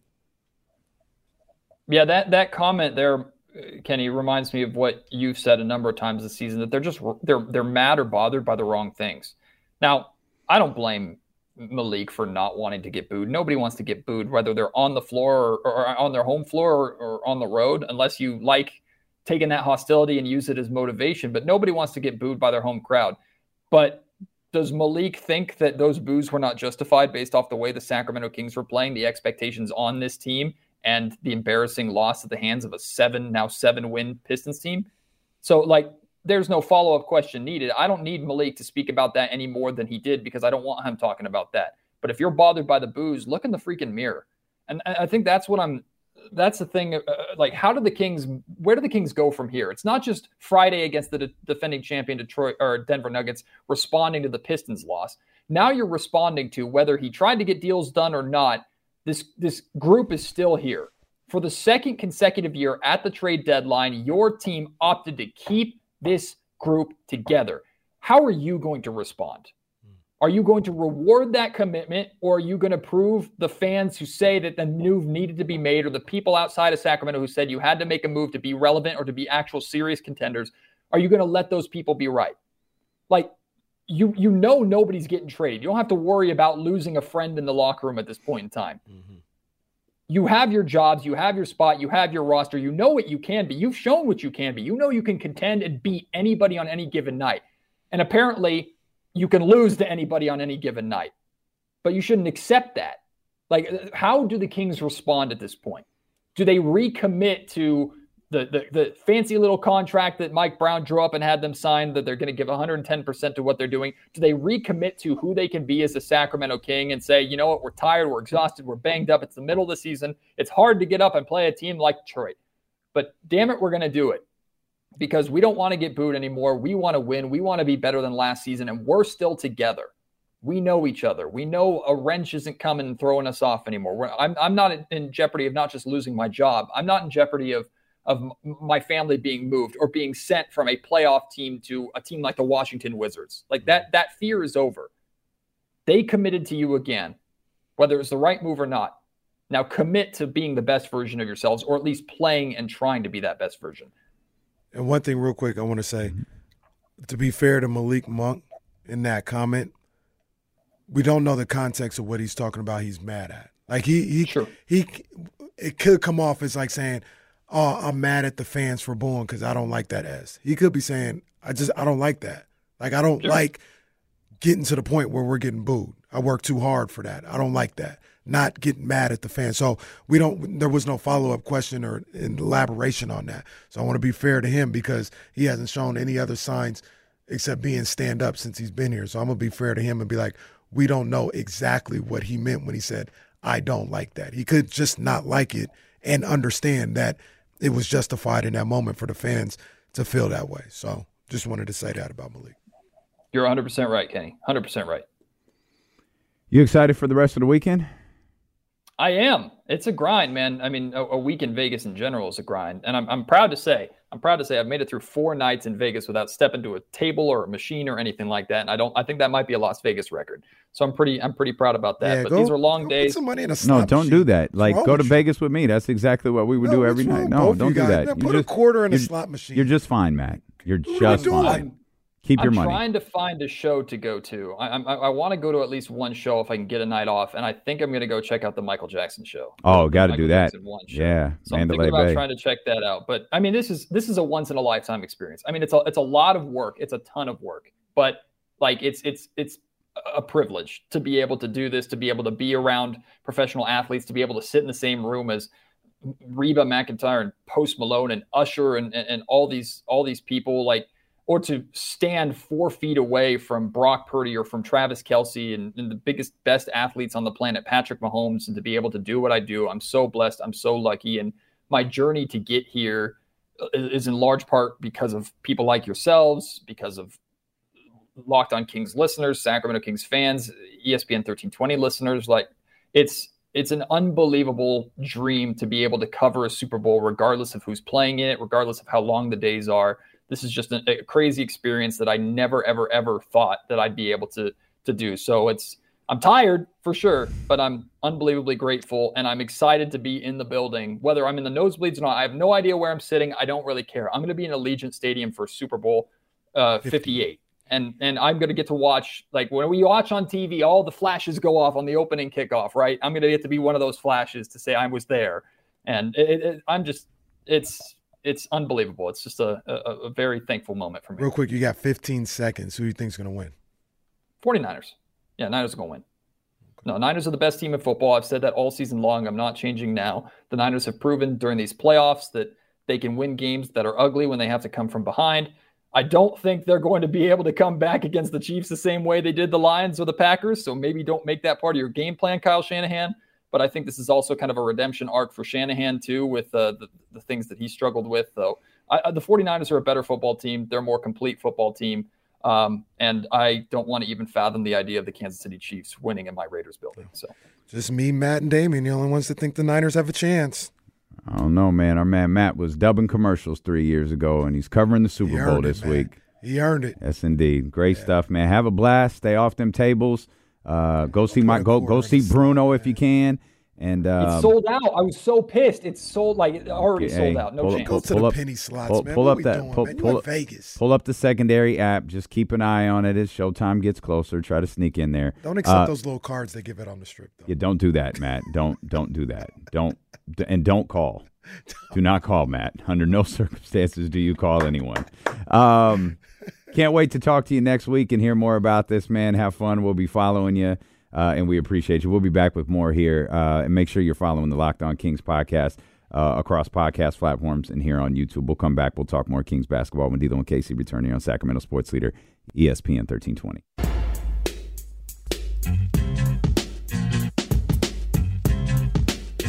Man, There's the hell, going on, man. the hell with the trade deadline. I need this press conference to get here. Trade deadline was over an hour and a half ago. That's old news. Yeah, I, Kings didn't trade anyone. What more do you want? yeah. Hey, shout out to our brothers Robbie and Tony Christ. You see, they got the uh, uh, uh, wh- what do they call it? Culture Creators Award. Oh yeah, at, yeah, at the, yeah. at that the was game dope, last man. night. That was dope. They they had a lot going on at the game last night, man. They got the the Culture Creators Awards. Um, You, you see the drop? what drop? The cross colors drop. No, I didn't see the drop. Yeah, cross colors drop. Uh, yeah, they, they, they, they. Hey, shout out to KMB out there doing Shout that out work KMB for us doing her out there. thing. KMB, I think she has something to do with this too. Um, the the young lady, uh, Brittany Claypool, she has a, a brewery in Oak Park. She was at the game last night with a stand and all this other stuff. So it was out there. It was it was out there, man. There was a lot going on. Everything except the W last night. Damn. Damn, how'd they lose that game? How'd they lose that game? Damn. Let's get TC in here. Um, 916-909-1320. brothers. What's up? What's up, TC? Man, I'm just vibing Kenny Casey, man. I mean, excuse me, I said Kenny Casey, Kenny D'Lo. Check. Yeah, hey, listen, I'm I'm discombobulated, man, about this trade deadline. Like, look, I just it just came in the mail a few days ago, man. My statement jersey, uh, Malik Monk. But look, man, I wasn't feeling that last night. I mean, everybody got their own way to feel him, but as far as him like talking about the fans booing, what do you expect, bro? Like when you guys listen to the Detroit Pistons, and then like how are we caring more than you guys? Everybody's like super nonchalant, like we got a championship, like we the Denver Nuggets. They don't even act like that, bro. Like, you know what I mean? TC, let- him, because I want to hear what he said. TC, like I said, I don't know if you heard me, but I, I will be fair to Malik in this situation. When he said he don't like the booing, we don't necessarily know the context. He cannot like it and understand it at the same time. You know, it was he never elaborated on it. Another question wasn't asked, so I don't want to make it like he's like getting at the fans for sure because we don't know how he felt. I, if I if I was him, I wouldn't like it, but I would understand it, and we don't know if that's the context of how he felt. So, I maybe you call me stalling out Malik a little bit, but I, I will bring that context to it too. We don't know exactly what he meant when he said that. Yeah, D'Lo. It's just, it's you know what, Kenny. It's just frustrated about the whole like deadline, but also like frustrated like we we're caring. It's, it's seeming like that way. I don't know for sure. I can't put words in their mouth, but it's seeming like we're caring about these wins and losses more than you guys. You get me? Like what you were talking about earlier, D'Lo with Fox, like super nonchalant at the free throw line, not putting nothing on nobody, bro. But come on, man. I, I got you, TC, and uh, and and I I'm gonna be honest. I I think a lot of times fans care more than the athletes do. Um, I also think the athletes look at it differently than fans do. Um, they look at it differently than we do. Like we are here, you know. It's it's it's it's easy because you know part of me thought like, hey, I knew people were going to be frustrated with De'Aaron, but at this exact moment, what De'Aaron said was right. Whether you like it or not, it's right. It's one loss. It, it doesn't count as more losses because they lost to the Detroit Pistons. Mm-hmm. Uh, you- We can massage this a little bit further. And again, this isn't about De'Aaron Fox. This is about that statement of it's one loss on the schedule. And everyone said they would have been thrilled if the Kings went four and three on that road trip. Mm-hmm. Thrilled. Okay, they go four and three on the road trip to come back and beat Detroit. They're five and three in their last eight games. They went five and two, and they came back and lost to Detroit. They're five and three in the last eight games, right? So it, you, you can you can rationalize this mm-hmm. and massage it however you want to, but the fact is, we have a four-hour radio show in which we talk primarily about this basketball team, and part of this show is trying to figure out the pulse of the fan base. The fan base is furious. They're frustrated. They're tired of losing to Detroit. They're tired of losing to Charlotte. They're tired of sweating out games versus Memphis. They're tired of being up in 30 and watching that lead go down to three, wondering if you're going to lose to a Chicago team that you're wondering if they're on the verge of blowing it up like Detroit did today. Right. Like that was the thought when the Kings were playing the Chicago Bulls. And so it, it's uh when we break this down, again, I stand by my earlier point. It's one game on the schedule until it's not, mm-hmm. until we're in the final week of the season. But right now, these guys, I, the way I feel that they look at it is, we lost that game. We've got Denver. We've got Oklahoma City. We've got uh, a very difficult schedule ahead. We've got Denver in our house tomorrow. We've got to figure out a way to beat Denver. And these these guys also, I think, are. I think they're a lot like us in the sense they're aware of how they can play right? They have those vibes of when we're hitting on all cylinders, y'all can't touch us. Mm-hmm. Like when we're doing what we're supposed to do, y'all can't touch us. Right. And they, I think, have the the while we're left wondering why Monte didn't do this and wondering why this happened and how they lost to Detroit and why they didn't close out. They actually know why it happened. Mm-hmm.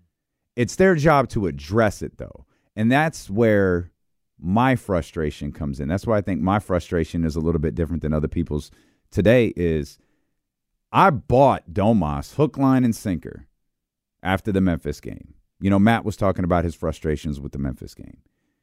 He said, right out the gate on King's television, that wasn't acceptable. And if you came out and you did the same thing, mm-hmm. now your words are ringing hollow. Mm-hmm. Now it's like you it's it's that it's that thing we talked about with um Pacer, TJ McConnell. Mike Brown goes to the podium after the game and says how they were trying to guard TJ McConnell. It's exactly what Mike Bibby said during the broadcast. Mm-hmm. And they couldn't do it. Mm-hmm. This is a team that seems to have a very clear understanding of, of its shortcomings or a very clear understanding of what they're doing wrong and either has an inability to address it or an ineffective way of addressing it. And that that concerns me as much as anything else. Yeah, no, which perfectly said, and and and the other concerning thing is they they fall back. They seem to fall back into these traps where, like I I, forgot what it was, the Charlotte loss or, I think when Boston beat them or something like that. And we were like, well, how are they going to respond? I'm like, I'll tell you exactly how they respond.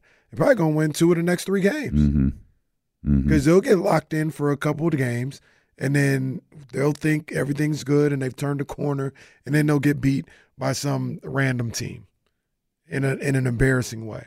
And it's this the, the same thing. It's the same thing. So we talk about Friday. I don't know if they're going to win or not, but I can see them playing good basketball on Friday. Maybe getting that win, maybe winning one or two on the road. And the pattern with them is they do a couple of things. They think they've got things fixed, so they let their foot off the gas and they lose focus. And then they end up losing in embarrassing, embarrassing fashion again. And we keep going over this. This is we we were talking about running back. I'm sure we could just run it back numerous shows this year. Today we could have just said, "Man, I can't believe they lost to the Pistons," and then mm-hmm. just kept playing. Mm-hmm. playing. It's the same thing that's happened mm-hmm. over and over this year. And I think Matt said it perfectly. I think you've mentioned it as well. The sense of urgency, urgency from this team is just not there. That's concerning for me. Is there there never really seems to be a consistent sense of urgency or a sense of trying to prove something. You don't have nothing to prove to D'Lo and KC, but maybe prove something to yourselves that you can continuously play good basketball and be one of the upper echelon teams, and they just, like I said, man, they just kind of let things happen. They reverted back to old habits. Hold that thought because we talked for a long time with Matt, so we're gonna step out. We're gonna come back, kind of reset things, and then, then we'll. Uh, we'll we'll we'll dive into that. Don't forget that question that you just asked. Phone lines are open for you 916 909 1320. We're with you for uh, uh, we're with you here till four o'clock, man. We've got you. Chime in. Uh, let us know your thoughts. It's D'Lo and KC brought to you by Sky River Casino here on Sacramento Sports Leader ESPN 1320. I've never been more excited for a press conference in my life. I cannot wait for this WrestleMania press conference to start. So, one of the things that they do nowadays with with with uh, with WWE and everything is they sometimes blur the lines between a work and, and mm-hmm. real life. Mm-hmm. How much of do you think they're going to do the same thing today with the press conference, or is it going to be all a work? It's gonna all be a work. That's all gonna work. it's gonna all be a work that's played into real life stuff. Mm. To me, my thing is always, always, always, always, always. If it happens in front of a camera, it's a work. Mm. I'll go, I'll go to Seth Rollins.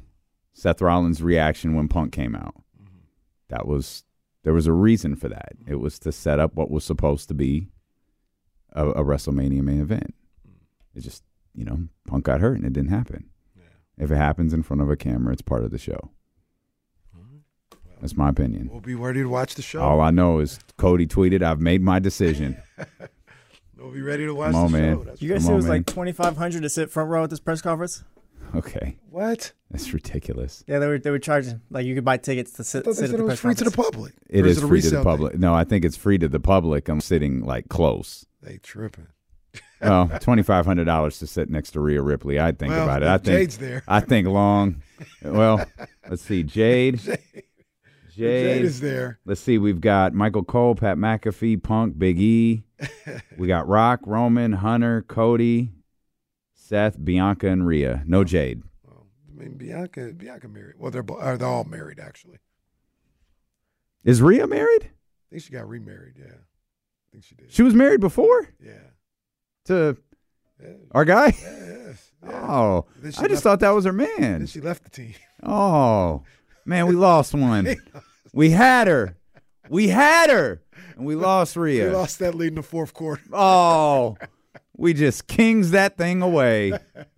Damn it. Last night. That's the uh, only well. That's the only loss that hurts more than the Pistons one. Losing Rhea Ripley. We had her.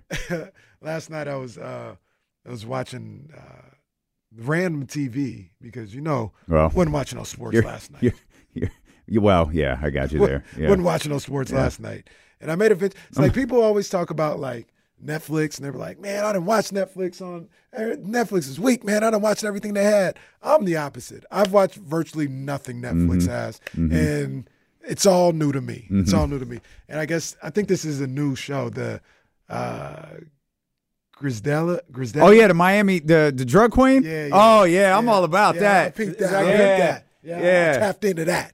I'm Uh, all yeah. about that. Yeah, I'm checking that out. What'd you say? I said, is that good? Oh yeah, yeah, I'm, it's I'm fire. only an episode in, but it's It's fire. Yeah, you it's- it's can't cool. passively watch it though, because there's a lot of sub. There's a lot of Yeah, yeah, subtitles.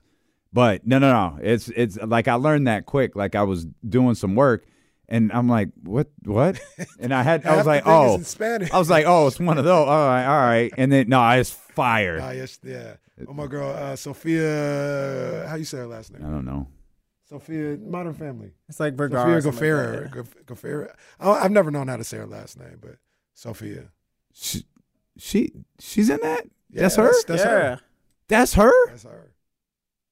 Really? Yeah, that's. I didn't maybe- realize that was her. So maybe gave it. I knew she chance. was. I, I just, I know when I saw her, I was like, oh, I'll watch this. I didn't realize that was her Yeah, because her is it her her her teeth? I think Yeah, a yeah. little- so she's a little grinder. they did a little, yeah, they did Yeah, a little, grinder They because did a because she's a smoker, so Right. that makes sense. well, and and she Or, and smoker on the show. right, and and and the show starts. She doesn't have no money, Right. so Right. yeah, Yeah. all right. So yeah, that, so that's what made me say, hey, let me get us a chance. I'm glad I did. Now she competing with Rock and Monet as the baddest So I was drug lord on television. I mean, I think Rock is number one. Rock is ruthless. Rock sold out her own son. Yeah, I think Rock is number but one. but come on, man. I'm taking I'm taking fifty plus Mary ten times out of ten. Oh, I mean, I mean if we go in there, I yeah, mean, we talking about. Monet. So I mean, Monet did sell out her kids too. She did. She Not to the degree Rock did, but yeah, I don't know. And we're just getting you. We're getting. We're just now learning. Uh, was it uh, what's her name? Gris- Griselda. Griselda. Yeah, she's a real life character though. She's a blue chipper. she? She- that's that's based off a real life. Yeah, the, so the little screen said like based on like actual events, Mm. this fictionalized version. So I don't know. So yeah, I'm a, um Kings It's keep fire, losing though. games. I'll I'll definitely be caught up on that.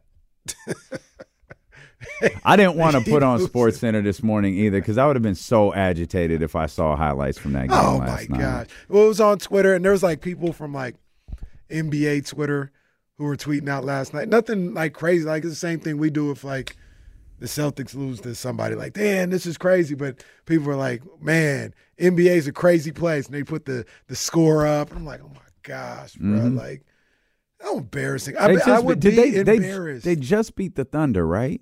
Did the Yeah. Pistons just It was beat the about two Thunder? weeks ago. Oh, it was two. Yeah, okay. But, I was mean, it was relatively. recently. Well, I mean, it was only win number like six. So, are their last two wins against OKC and Sacramento?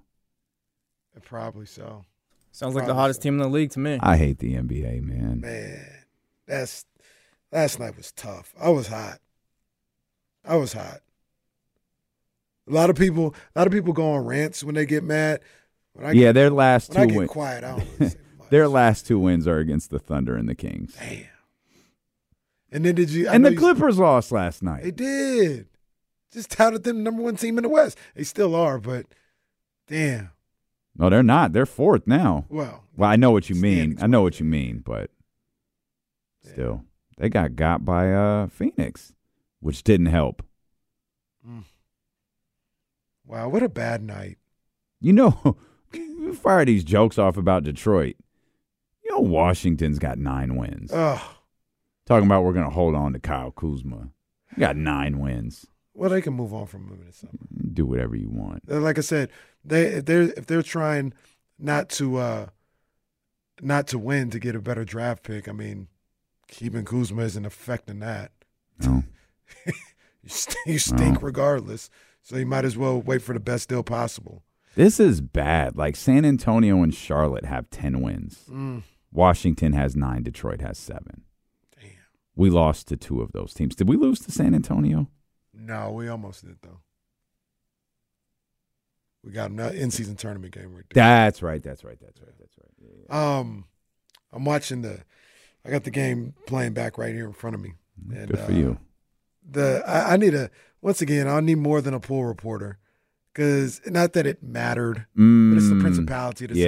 situation. How did Kevin Huerter get thrown out? Uh, Yeah. When they showed the. How does how's that a two? when they two- showed the replay, when they showed the, the most confusing technical foul in history, when they showed the replay, it was like he got thrown out for that. Like that's you got two technicals for that. two techs. That's That's soft. one tech right there, max. That is so. I couldn't believe he got thrown out for that. That was weak. That was so weak. And I He wish- turned around, unless I missed something. He turned around and said, "That's a effing foul." Yeah. And he, got said, that's enough. You're out of what? Come on, man. He didn't even, he wasn't even like demonstrative about anything. He was just like, Such a confusing forty-five seconds. Let's get I need a, I need to get a drink. Hold on, let's get Matt. We'll let Matt talk. 916-909-1320. What's up, Matt? Hey, what's up? What's up, brother? Um, very, very disappointing. I can't tell you enough how disappointing it was. I'm all right with Fox scoring 12 points because you know what? He put fans in the stands, and everybody's entitled to an off night, right? It's up. It, you really comes down to Monte putting players on the bench that could uh, make up for what Fox could lack on certain nights of the week, right? Now, I hold Monte accountable because he's not getting the players that we need, obviously, for this whole entire season due to the lack of consistency on every given basis. So we're past the trade deadline, right? Yeah. So what now? Well, I, so the ex, that's, so, so that's that's what I was going to ask you, Matt. Let me let me ask you a question real quick before you go. Give me a player. Tell me tell me someone who you could think, given the problems that you just laid out, that you think this team has. Give me a player who you think could fix that. Okay, well, well let's say uh, uh, Harrison Barnes, bench him and start Lyles, and that's what I was going to talk about. Is now we got it. we got the we got we got the guys we got right. So now we got to look to maybe switching Brown's got the, the lineup up right. I mean that's the only thing you could do from here on out for the rest of the season. start different players. You know, switch up the bench. I I, I hear you. And I'll say I'll say this real quick. As long as Harrison is engaged the way he has been as of late, I don't think you need to take him out of the starting lineup for Trey. Lyles. I proposed that when Harrison Barnes was out there giving you zeros Nothing. across the board. Yeah. Um, but now that he's he's somewhat engaged, uh, I, I think they're fine with the starting lineup the way it is. Yeah, Matt, I understand you're frustrated. I don't think that's the call right there. Um, just my opinion. Let's try Daniel. Daniel, what's going on, my man? Fellas, how you doing? Good man. How you doing? Oh, you know, not too bad. Hey, um, I, I want to talk about the philosophy of the Kings more more so. Um, I was watching the game last night, and Kayte mentioned that I believe it was almost six minute mark, six oh seven. They had attempted one two point shot. It was all three pointers. Mm. Now, now, if if that's the case, right?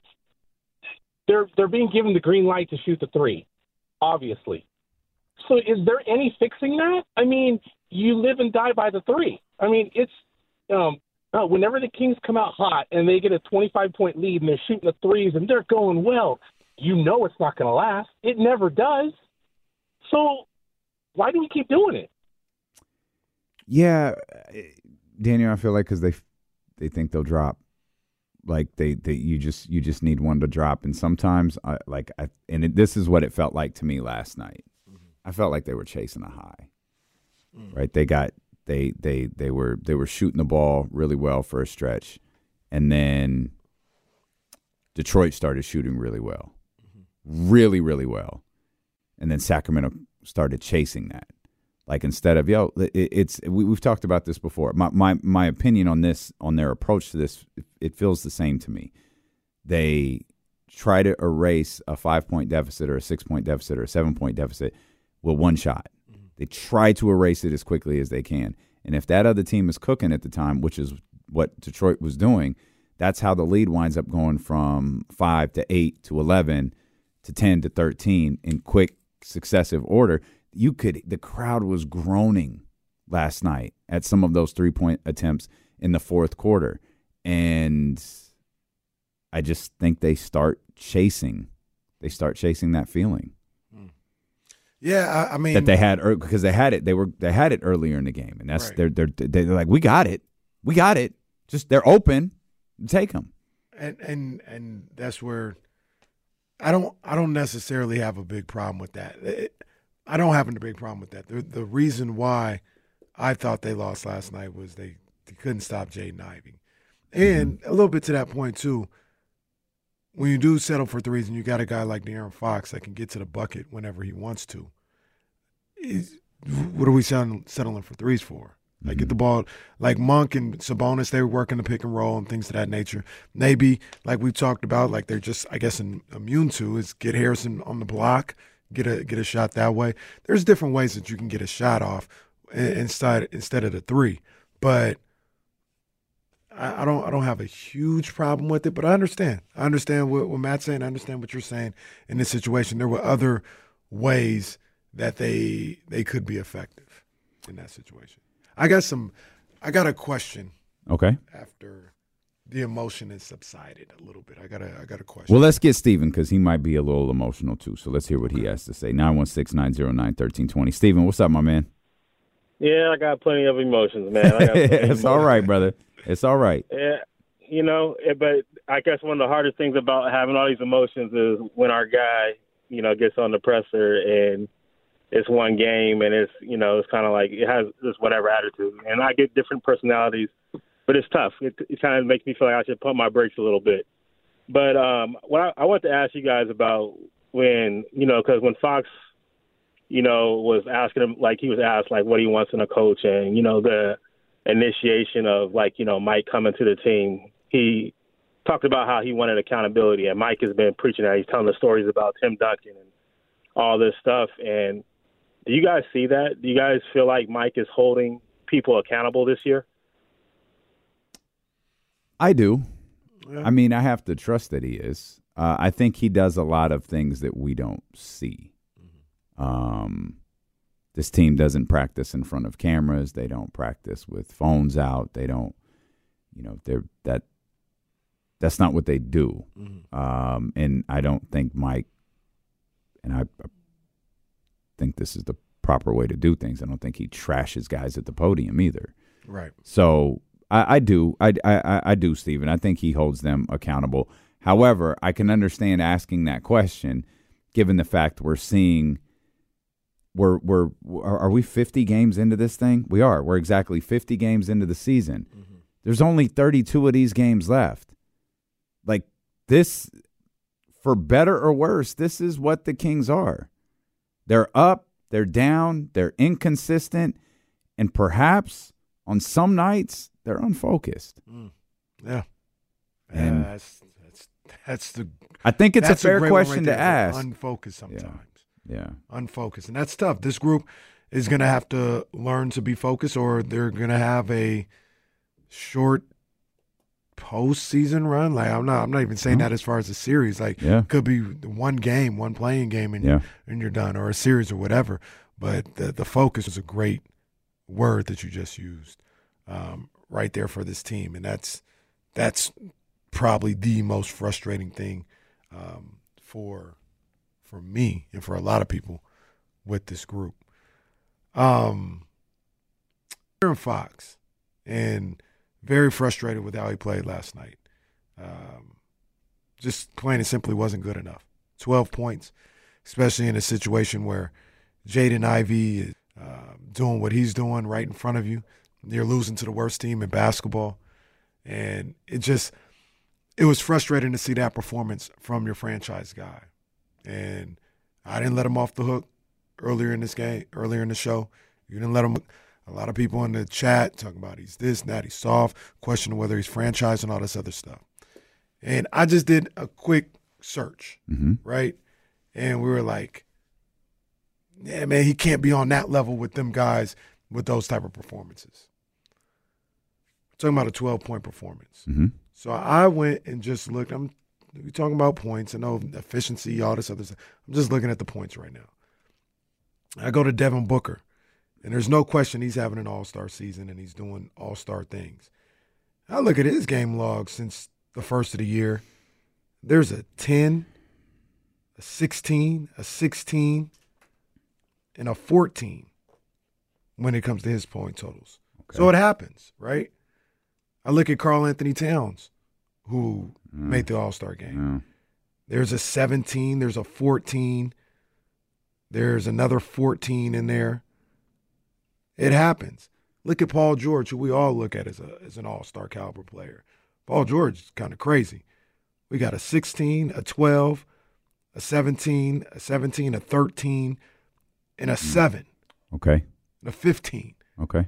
So the point being, we look at it as unacceptable for De'Aaron Fox to have a performance like he had last night.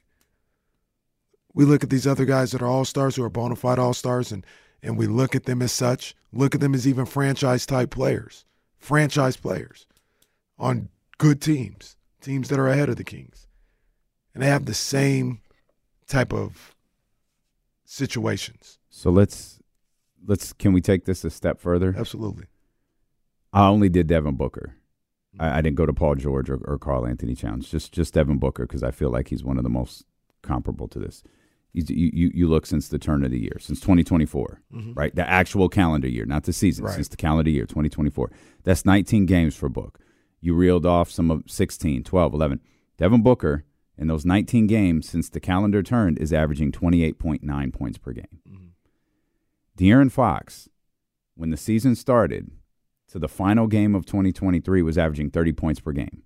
Not figuratively 30, he was averaging 30.0 points per game. Mm-hmm. In 2024, in the 18 games that the Sacramento Kings have played, De'Aaron Fox is averaging 22 points per game. Mm. That's a steep drop off. Mm-hmm. And that's how we got to 26.9 or so. Mm-hmm. He went from 30 to 22. And so that goes to like, hey, man, you know, how many times have we said in the last few weeks, oh, Fox is back, baby. Fox is back. It's like we all acknowledged Fox left, mm-hmm. or at least the 2023 Fox left, mm-hmm. and he returned. But what we didn't acknowledge is he left again. And then he returned. And then he left again. Like he's been really and I don't know why. I don't know if it's shoulder. I don't know if it's something else. Like I don't know why this is the case. But it's not your imagination. It's not over dramatization. He's averaging eight less points in the last 18 games than he was at the start of the season. So what's that? 18. So what's it? What's that? 32. So for the first 32 games of the year, he was averaging 30 points per game. Mm-hmm. In the last 18, he's averaging 22.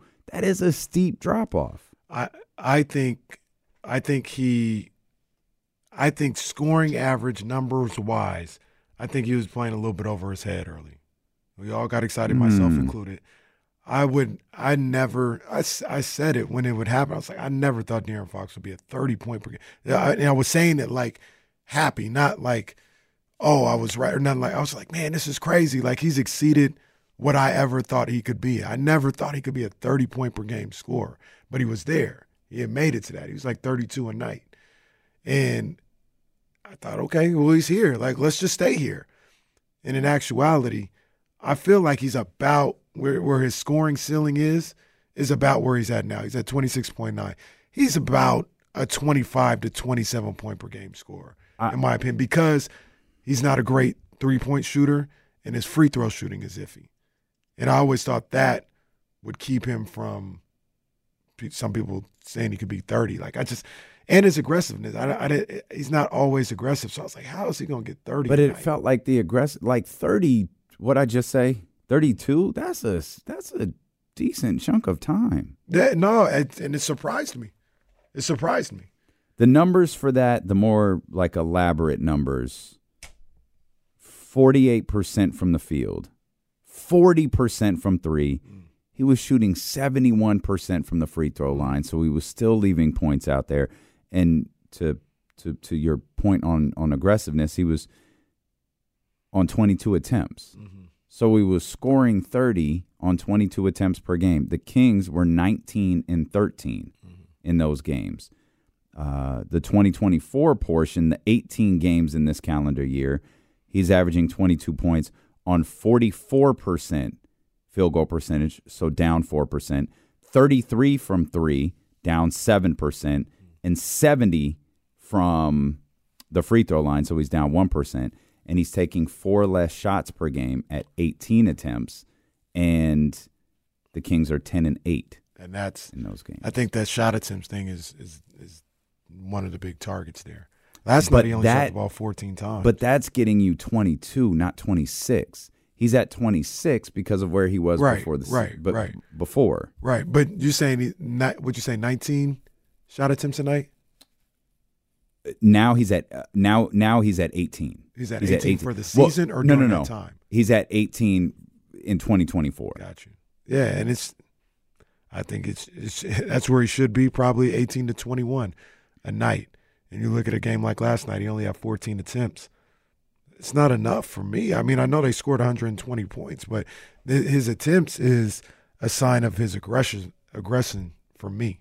On the season, you know, putting all of this together, he's at 20.5. That's what it. That, that's what- fine. That's fine. That's where he should be, and that's that's going to get you 27 points a game, if in my opinion. Mhm.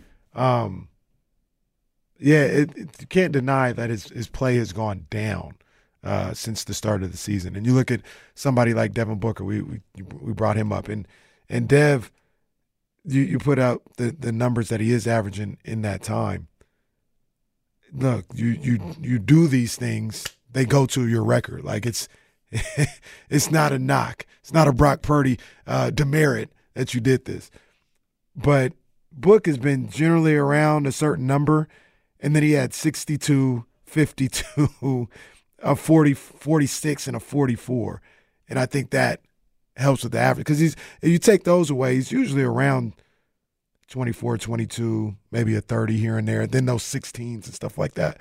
But he's had he's got four games over 40 in that span. He's got a stretch of 46, 62, and 44. Yeah, he went crazy. nuts. He went crazy. And like three days before, he scored 52. yeah.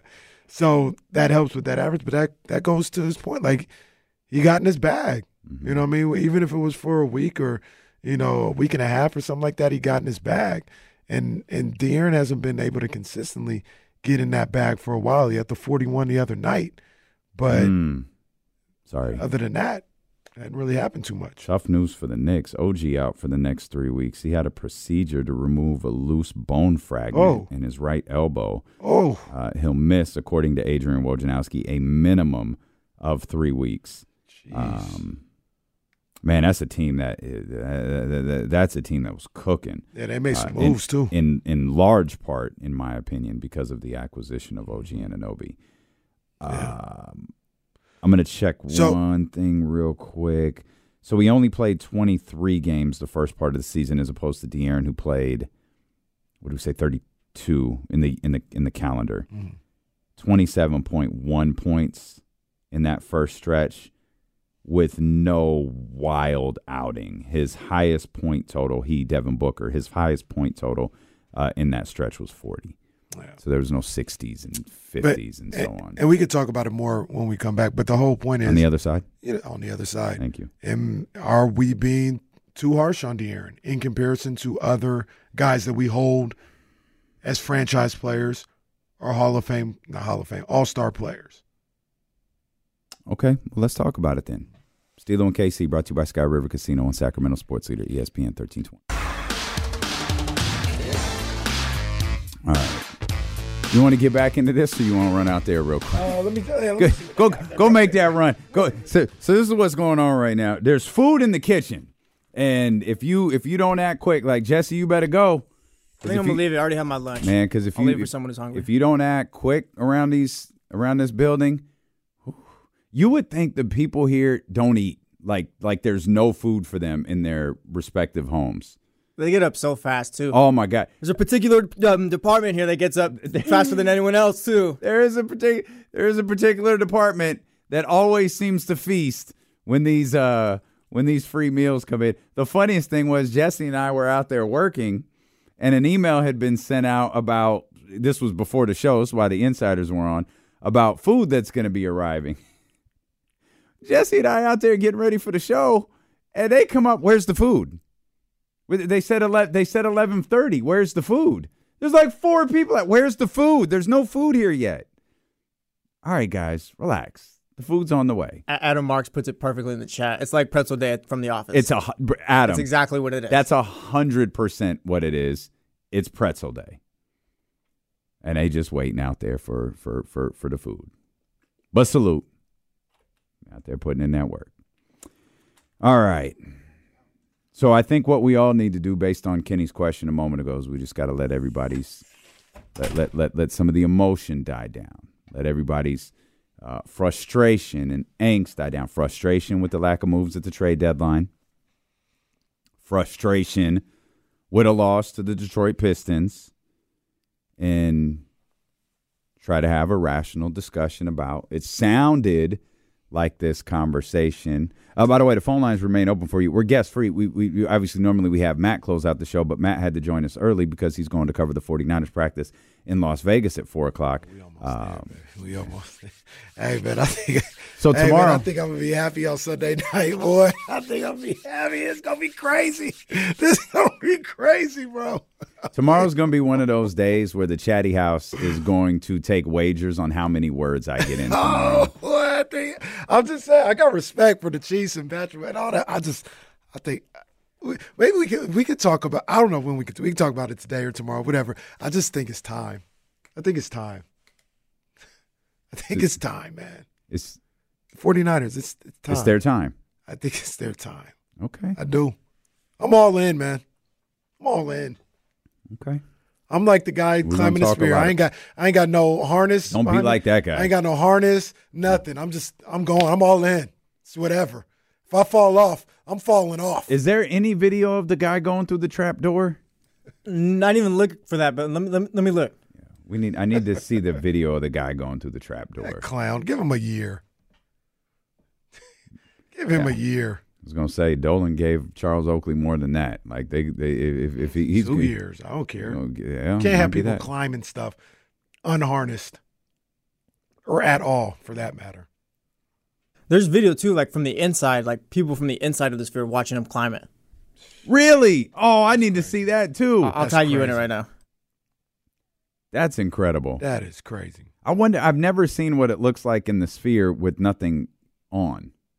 Like, Well, yeah, there's. I mean, I, I haven't either. But it, one thing I noticed last or yesterday when the guy was climbing, that you could see into the sphere. oh, there, I see it. Yeah. So I was like, man, I wonder if they could see out, like if nothing's on. How does this thing work? It's phenomenal. Was it was it you that I was talking to about like they're supposed to uh James Dolan or whatever they want to do one like in London. They want to have spheres around the world.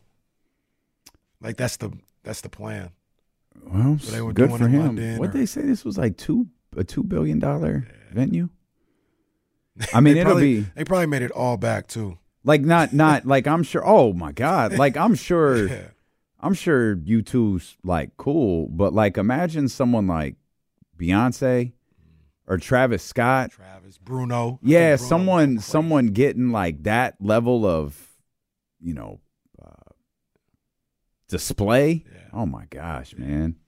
Oh my gosh. Jay, it's Jay Solo said London said no. Oh well, they're lost.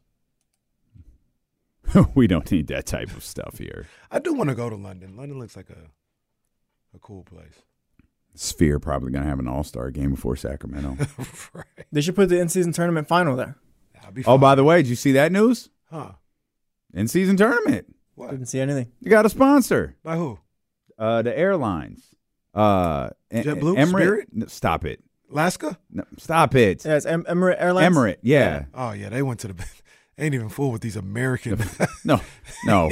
Look at They Spirit Airlines. Are you kidding me? They ain't even fool with Southwest. They No. said please. No. Season tournament brought to you by talk. JetBlue. Yeah, no, no, no, no. It's big money talk. Hey, shout out JetBlue, direct from Sacramento to New York. Ain't nothing yeah, I, wrong I with that. always got love for JetBlue for sure. You can go down to Long Beach, uh, you know, a nice little comfort. T- T- Um, T- TVs everywhere. Re- real quick, because I know I still want to talk like, uh, still want to talk about De'Aaron Fox, but Mhm. we're kind of here. We didn't talk about it. Did you read anything more on that proposed collaboration with the sport net, sports networks? Did you see that? Uh, yeah, I, I don't think I, I didn't, I didn't read like an in-depth think piece on it. No, it's just, but it's just crazy how like they they would come together for one. I think it's one streaming service. Mhm. It was Fox Sports, Mhm. ESPN, Turner, Warner, Turner, and uh, it's called well Turner's Warner Brothers. Yeah. Uh, Warner Brothers Discovery, I think, is what it's called. I always call them the Turner stations because I'm a wrestling fan. And That's how it what should we- be. and that's what we knew him as. That's how it should But it's but it's yeah, it's the it's That'd the be- Warner Brothers. I mean, stations. I, I don't want to speak too soon because like maybe there's something I'm missing, but I think that would be excellent. So like I That'd be phenomenal. As as as as we got that story and we're looking at the athletic, you know, I, I think that was Tuesday. I just got really agitated that I have to continue to have YouTube Live just to watch Ki- the Kings, Mm. even though I even though I get uh, League Pass, I Mm-hmm, Yeah, can't that's- watch the Kings through League Pass. That's a joke. So I have to watch it on NBC Sports California, Mm. which means I have to have whatever their bo- tier plan is, so I can watch on NBC Sports California, which renders that useless to me. Mm. Though they're probably going to make it like eighty dollars a month anyway, so what does it matter? right. This stuff is out of control. It is completely This out of control. out of control. I remember when Apple dropped their bundles of like music.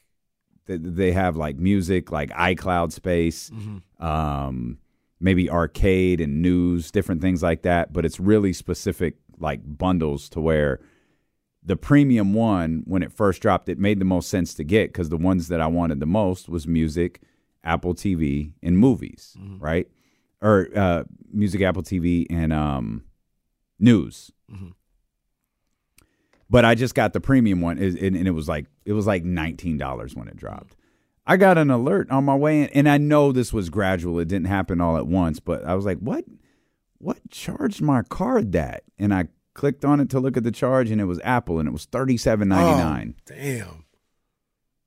They they do be coming with these charges out of nowhere too. I'll be budgeting out my life. Everything's cool. All of a sudden, yeah, PayPal. Apple just took nineteen ninety nine for what? Everything's paid for. Why? and then they just increase stuff by two, three, four, five dollars every year. Then come to find out, do some research. I got to go through the seven different uh, sites to do the research, figure out where it came from. Mm-hmm. Then all of a sudden, the athletic yearly subscription. Oh, get out of Oh, here! Get oh, the hell out of oh. here! That happened to me. I was pissed. I have I cannot tell you how quick I canceled the athletic. I was so goddamn mad when that charge came through. I was like, "Oh, hell no." It took me 45 minutes to figure out how to cancel it. Oh, I was pissed because the Athletic now comes through Apple News. Mm. So I, do, I have the subscription to Apple News that I'm already So paying for. I don't need to pay Yeah. for that too. Yeah, yeah. Oh, I was furious. So the, the, the, the bitch of this whole thing is they're like, all right, cool, it's canceled. Your cancellation will go into effect February 7th, 2025. Bruh. Y'all go to hell. Bruh. Y'all go absolutely to hell. It's a dirty game out here, man. It really is. Um, what Got me with the $5 to sign up now. Just Forgot. Blame Tim Tal- Tim Kawakami. Blame him. Well, I'll blame them for taking Jason off the beat. Well, that guy. No. Kawakami, do better. Mm. Um, That guy too. One other thing before we get back to the I'll Kings, 'cause I don't unblock you if you get a subscription. You little pompous prick. You can't be serious. These little self entitled jerks, man. You can't be serious. Like, who the hell are you? Like, like, bro, keep me blocked. Who the hell are you? Hey, hey, my life has been just fine Just without fine. having access to your tweets. my life is great. Jeez, Like, if they're there, cool. If they're not, my life is good. Who the hell are you? These subscriptions, man. I tell I see I seen Kawakami one time in one of the 49er games. Just kind of looked at him. like why you? I why- saw- I was like, why you gotta be such an I ass? saw, I saw him at the press room at the during the during the playoff he was series. here during the playoffs. That's right. I was like, "That's you, huh, bro? You got your nerve. You you got your nerve, sir." Man, people people got so overboard now. Like, You're bro, doing just, way too much, bro. man, just talk about the game. Talk about way the person. too much, like- man. Like you're doing too much, man. I've actually read stuff from him where I was like, man, it's a solid point he made. But it's him, so it's like there's probably an ulterior motive to this. and- Yeah, like likewise, like he's a good writer, Mm. covers the teams well. Like it's cool, but just like you, you're doing too much. You're doing like like I don't. There's other places to get information. I I don't need to go to TK. Once again, my life is fine. It's fine. I'm, I'm, I'll just stick to reading Chris Biderman. My life I'm is fine. I'm perfectly happy reading 49ers coverage from Chris Biderman and Warriors coverage from Marcus Thompson. I'm, I'm just fine. If I'm all I not mistaken, he tweeted out that block list one time too. It's at eight thousand or like eighteen thousand. One of those crazy numbers. Bro, as long you better never refer to someone as soft. Bruh. You better Real. never refer to somebody as soft. For real, man. Um, just one more thing. Uh, did you see who was in Sacramento the other day? Sure, you did. Our girl was here, Uh, help me out. Teyana Taylor. I did see that. She was with uh Leo. Leo, yeah, Yeah, yeah, yeah. yeah. movie. I wonder if Sacramento is going to be the in the movie or they're just filming here. You know what I mean? I Oh, yeah. I don't know. I don't know if like anybody has- something was happening in Sacramento Yeah, versus they were just using the exactly like they setting, they yeah. could be like, oh, we're here in Sacramento filming, or they could be like, we're in Dallas, but they couldn't get to Dallas. They could Mm-hmm. Yeah. get here easier, so they filmed. What looks like Dallas? Sacramento. All right, let's go there. They were in Stockton too, I think, last week. Filming too. Wasn't somebody in Modesto? Did you say? Yeah, Canelo was in Modesto like, like like a few weeks ago. He's with us. He's with us. Canelo was in Modesto. Canelo's two oh nine. What was Canelo doing in Modesto? He was at the Gallo Wineries. He has a drink with them or something like that, Oh. and they produce it there or something like that. Canelo bougie. So yeah, that's what he do. Okay. He bougie. I like I like Saul though. I like Saul. If, if Canelo came through right now, I'd show him love. I like I like Canelo. I just don't think he's ever gonna fight David Benavidez. I don't even know what you're talking about, so that's cool. David That's fine. Benavidez. No, he just wants. I was gonna say the Mexican monster, but he just wants to be the monster now, right? I guess that's I think yeah. I like the Mexican monster better. That was that was So- that, so- that had more like I'm hunting you down, Canelo. Your thoughts, Damien? No, it's good. That's good. And that's fine. That's good. I got a fight tonight. Teofimo Lopez on uh on ESPN. Okay. Well, as long as it doesn't interfere with the WrestleMania press conference, we'll put it on. I'm locked well, into the I, I press think we'll conference. be gone by the time he comes on. Oh, okay. I think I think it's seven o'clock. Oh, okay. But right. T.O., I don't like T.O. though, bro. I don't like dude. All right. How do you feel about De'Aaron though? I love De'Aaron. I love De'Aaron. I really do, man. I I think the world of his talent and what he could be in this league.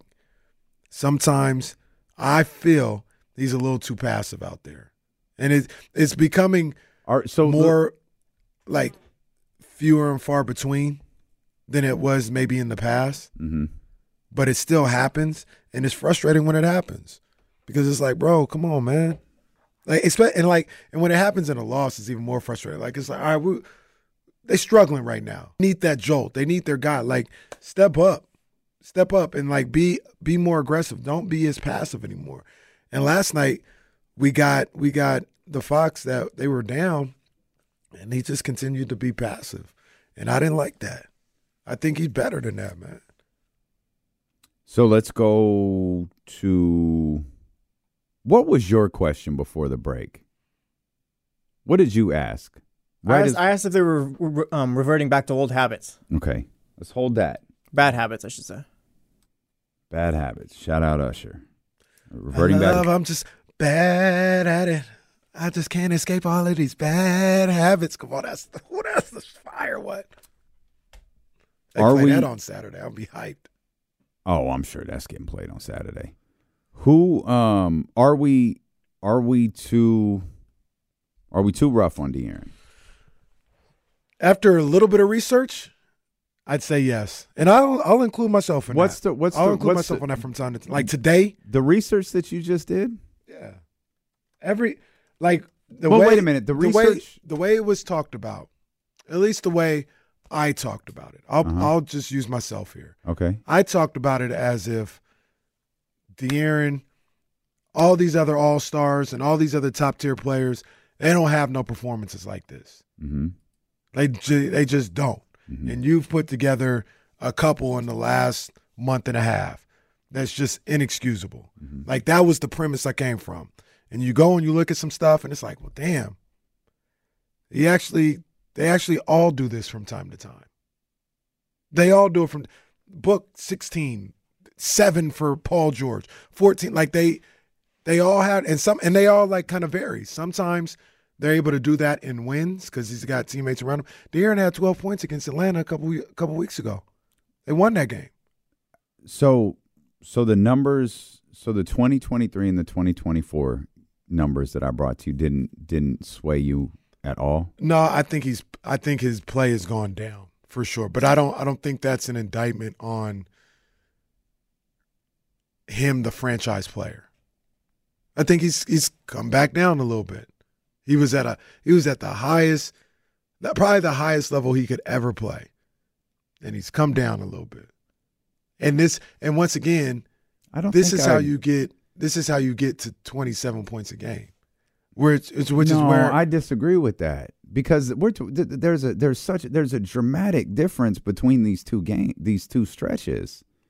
I don't think that's it. Like I think the thing that you said earlier about Booker, Mhm. where so Booker has like scattered uh games everywhere. Mhm. But like you he has those monsters 60, 50, 40 like in a really really short stretch. That's that got him up like I think he was averaging around 26, like he's crept his way up to like 28, like he's close to 29 right now. Yeah. And De'Aaron has like De'Aaron has just kind of consistently been a lot less than he was before. over the over the last month and a half, right? Right, that's what we're talking about. But I'm but, I'm that's but it, so my my premise is De'Aaron's averaging 32. Like, bro, this it, just honestly speaking, and I I wished he would have stayed there and all this other stuff. But I'm like, yo, this is this dude averaging 32. I would have never thought De'Aaron would average 32, 30 points a game. If you ask me, he's probably like a 25 to 27 point per game scorer. And so I say that to say when he was at 32, based I on don't think where he, I he was at 30. He was at 30? Yeah, he was at 30.0. He was at Yeah. 30. When he was at 30, And maybe maybe maybe his highest was 32 in that first stretch. I don't know, but at, at the end of the year, which was what we were talking about, Right. he was at 30.0. Right. So I'm like, him being at 30, that's him playing a little bit above over his head. I don't And think I agree in with that. 22 is him playing a little below where I think he should be. But it all that's what we always say. That's why there's averages. At the end of the day, he averaging 20. He's going to average 25 to 27 points a game. How he gets there, I don't know. He could have he could score 27 every game of the season, or he could have a month where he's averaging 32 and one where he's averaging 22, and then he gets him to 27. But that's what the average is going to be. 27. I think he's a 25 to 27 point per game scorer. That's his. That's his. I believe that's his ceiling.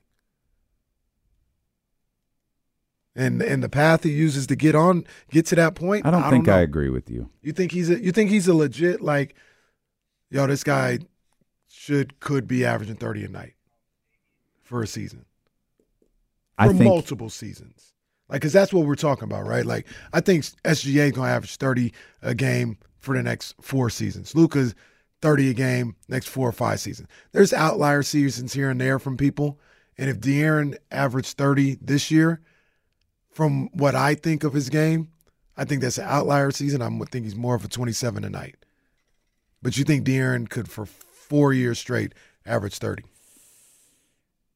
Can you give me can I have a window of like 28 and a half? sure, I'll give you that. I don't know 30 30 is a lot. Like 30 30 to me as a scorer that's an elite number. Like averaging mm-hmm. 30 point per 30 point not very many guys, I mean a lot more guys are doing it now. Right. But overall like not a lot of guys do that per year. Can I see De'Aaron at a 20 and a half to 30.5? I could. Like I, I again, I never felt like when De'Aaron was averaging 30 through those first 32 games of the season, I don't think I felt like you did. Mm. I don't think I felt like he was playing over his head. I thought he was playing at another level, which I was surprised by. Not not in the well, sense that's the same thing, right? Like, as me. I didn't think he was like, oh, this is this isn't sustain it's sustainable. I was like, damn, I didn't think he'd get to this level. But he's at this level. Like, damn, okay. I was like, I was surprised by it. I didn't think, I wasn't like, ah, he's averaging 30. He's to come down to 25. Like, I thought, well, damn, he's here.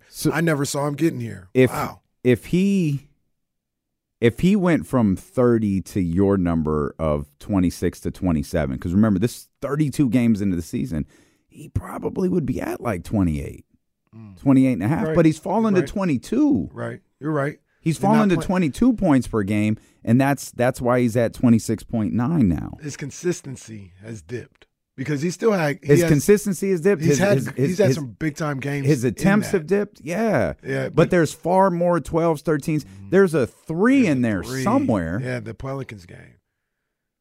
There's a three. So There was the the game Malik went crazy that they won. the. Orlando That game, was- I think he had 15 that game. Yeah, fifteen on like twenty one or something like that, or twenty two. I don't know, man. I I, I don't know. His scoring, he went from twenty one. just amazing. Uh, uh, Eleven points per game to seventeen to twenty one to twenty five.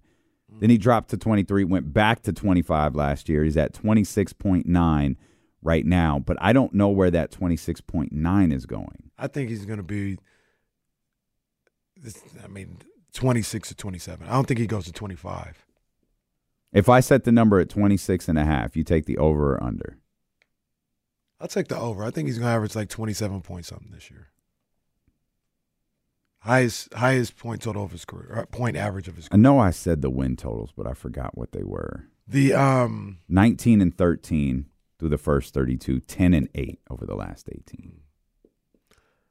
And Aldrin asked, "What are we talking about?" The thing is, I brought up the question of because I, I'll just leave myself on this, and I think the chatty house too. I won't leave you guys out of this. I think you guys were also really harsh with his performance last night as to that's who he is, right?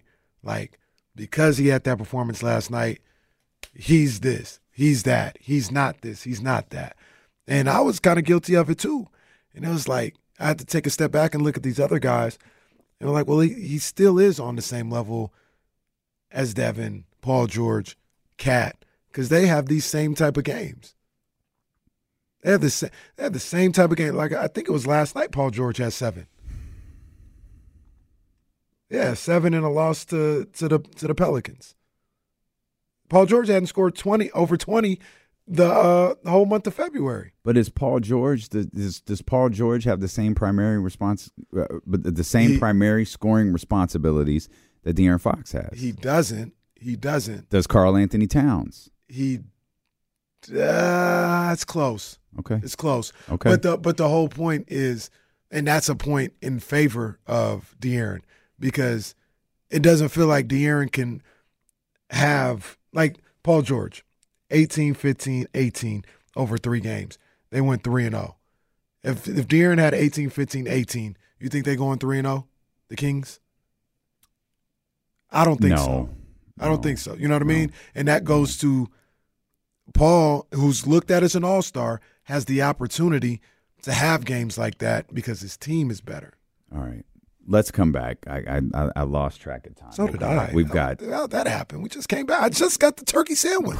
we'll come back. There's a lot more to talk about. It's Stilo and Casey.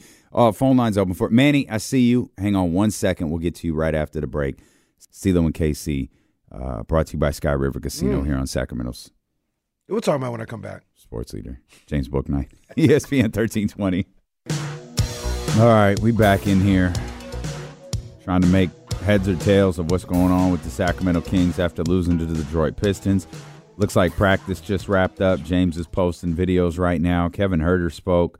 Um, uh, Trey Lyles spoke. We heard a little bit of Kevin Huerter's conversation during the break. I not not. I'm not trying to be funny. It didn't. It didn't sound like the most compelling thing in the world. Maybe we could scroll through it a little bit and see if there's anything there we need to hear.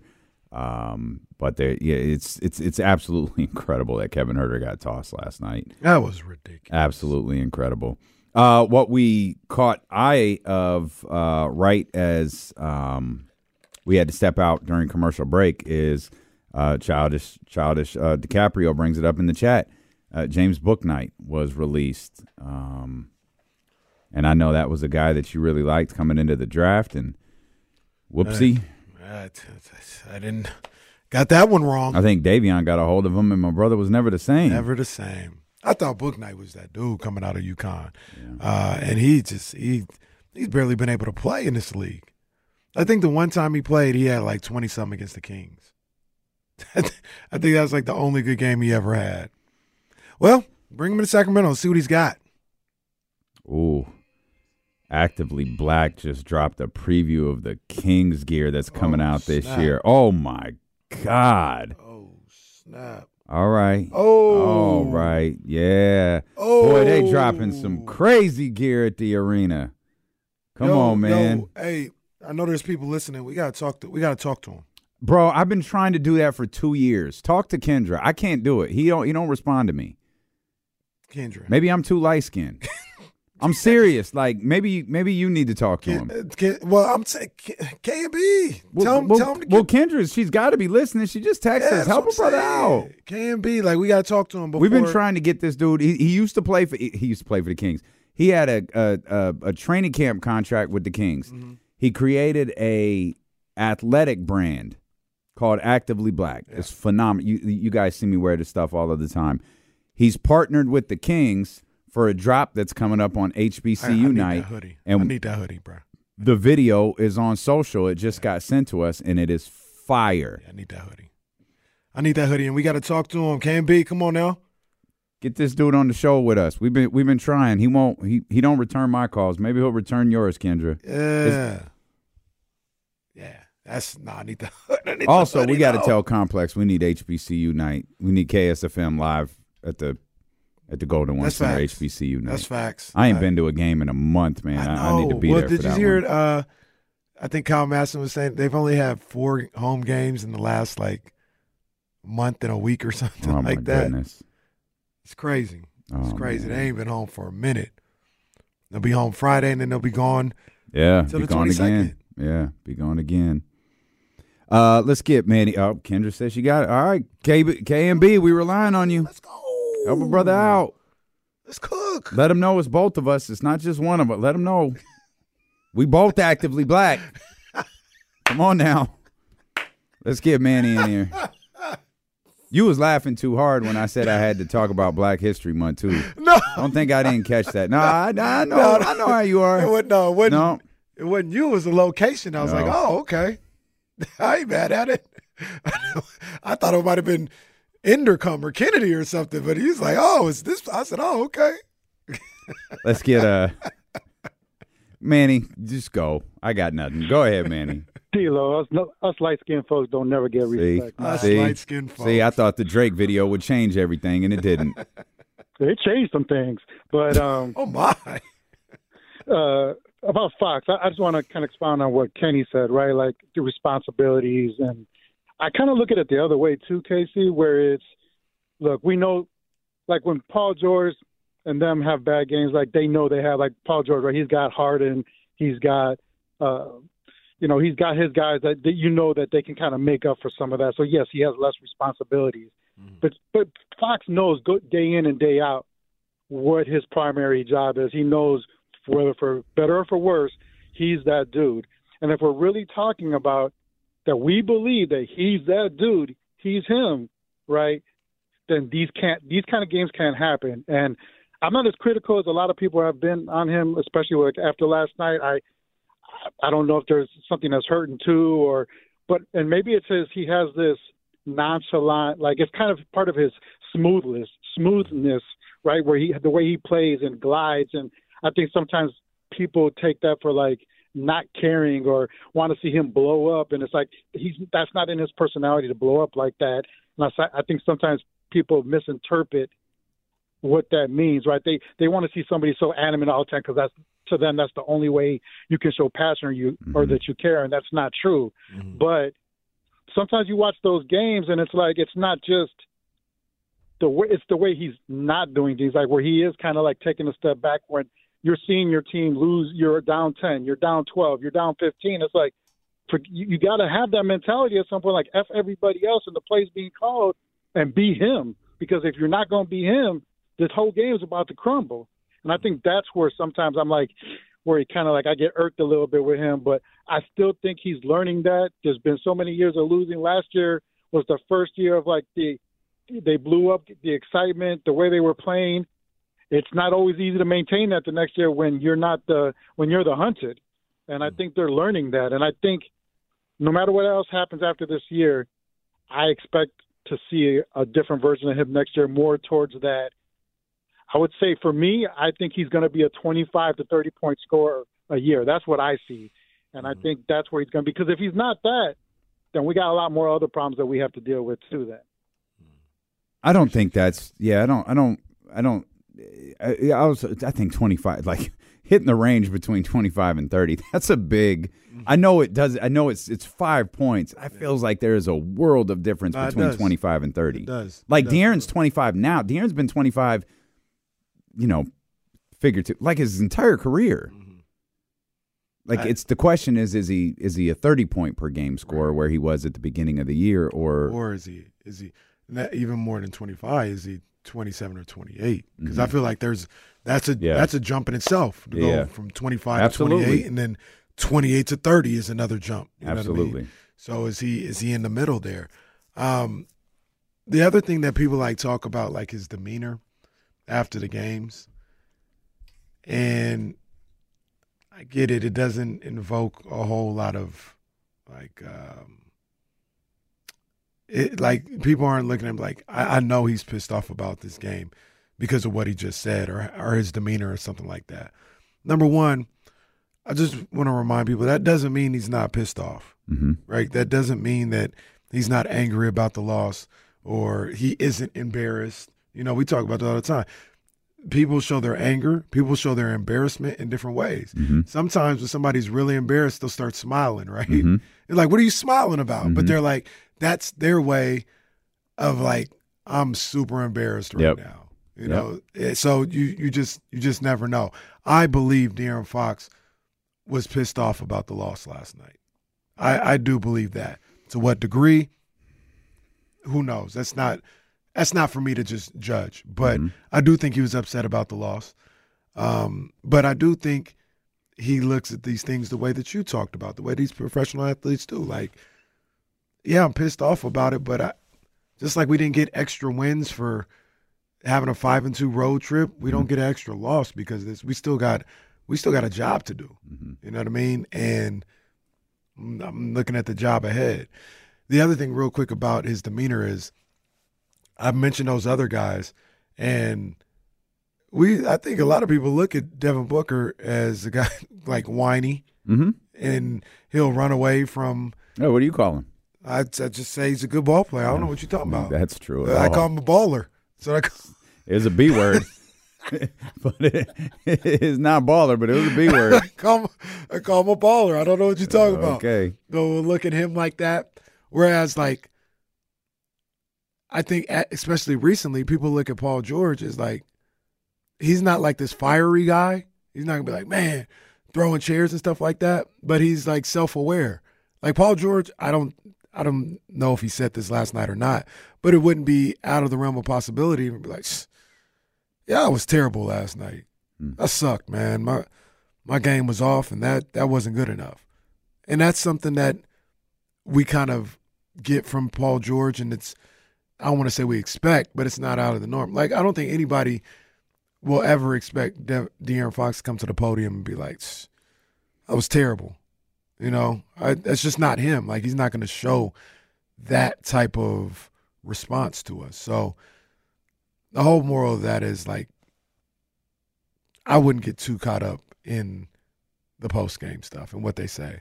So let's talk about the in game stuff then. Mhm. Do you think he was lethargic? Do you think he was lethargic's not the word I'm looking for. Do you think he was passive? Yeah. Do you think he was um, unfocused in, in his approach to the game last night? And and and, and I, I'll stall them out for, for a second. Do you think they were unfocused in their approach to the game last night? Defensively, yes. Defensively, for sure. And here's the thing that I struggle with all the time, especially in a situation like last night. And I don't know the right answer. Fourth quarter comes, the Kings are, are down. We all want fourth quarter Fox, you know, to show up, be aggressive, and like put the team on his back. Fourth quarter Fox. But I, I haven't talked to De'Aaron or anybody close to him, so I don't know if this is how he felt about last night. But I'm sure the way he looks at it is, I'm just about to win. Like the fourth quarter stuff is cool if mm-hmm. needed, but I'm about to win. Mm-hmm. And in leading up into the fourth quarter, when and I'm speaking as if I'm De'Aaron Fox, when I was on the bench and they brought they brought us back, Monk and Sabonis were cooking. So you guys want me to start shooting every shot when they're the ones that are p- playing great? They're getting Trey Lyles is getting whatever.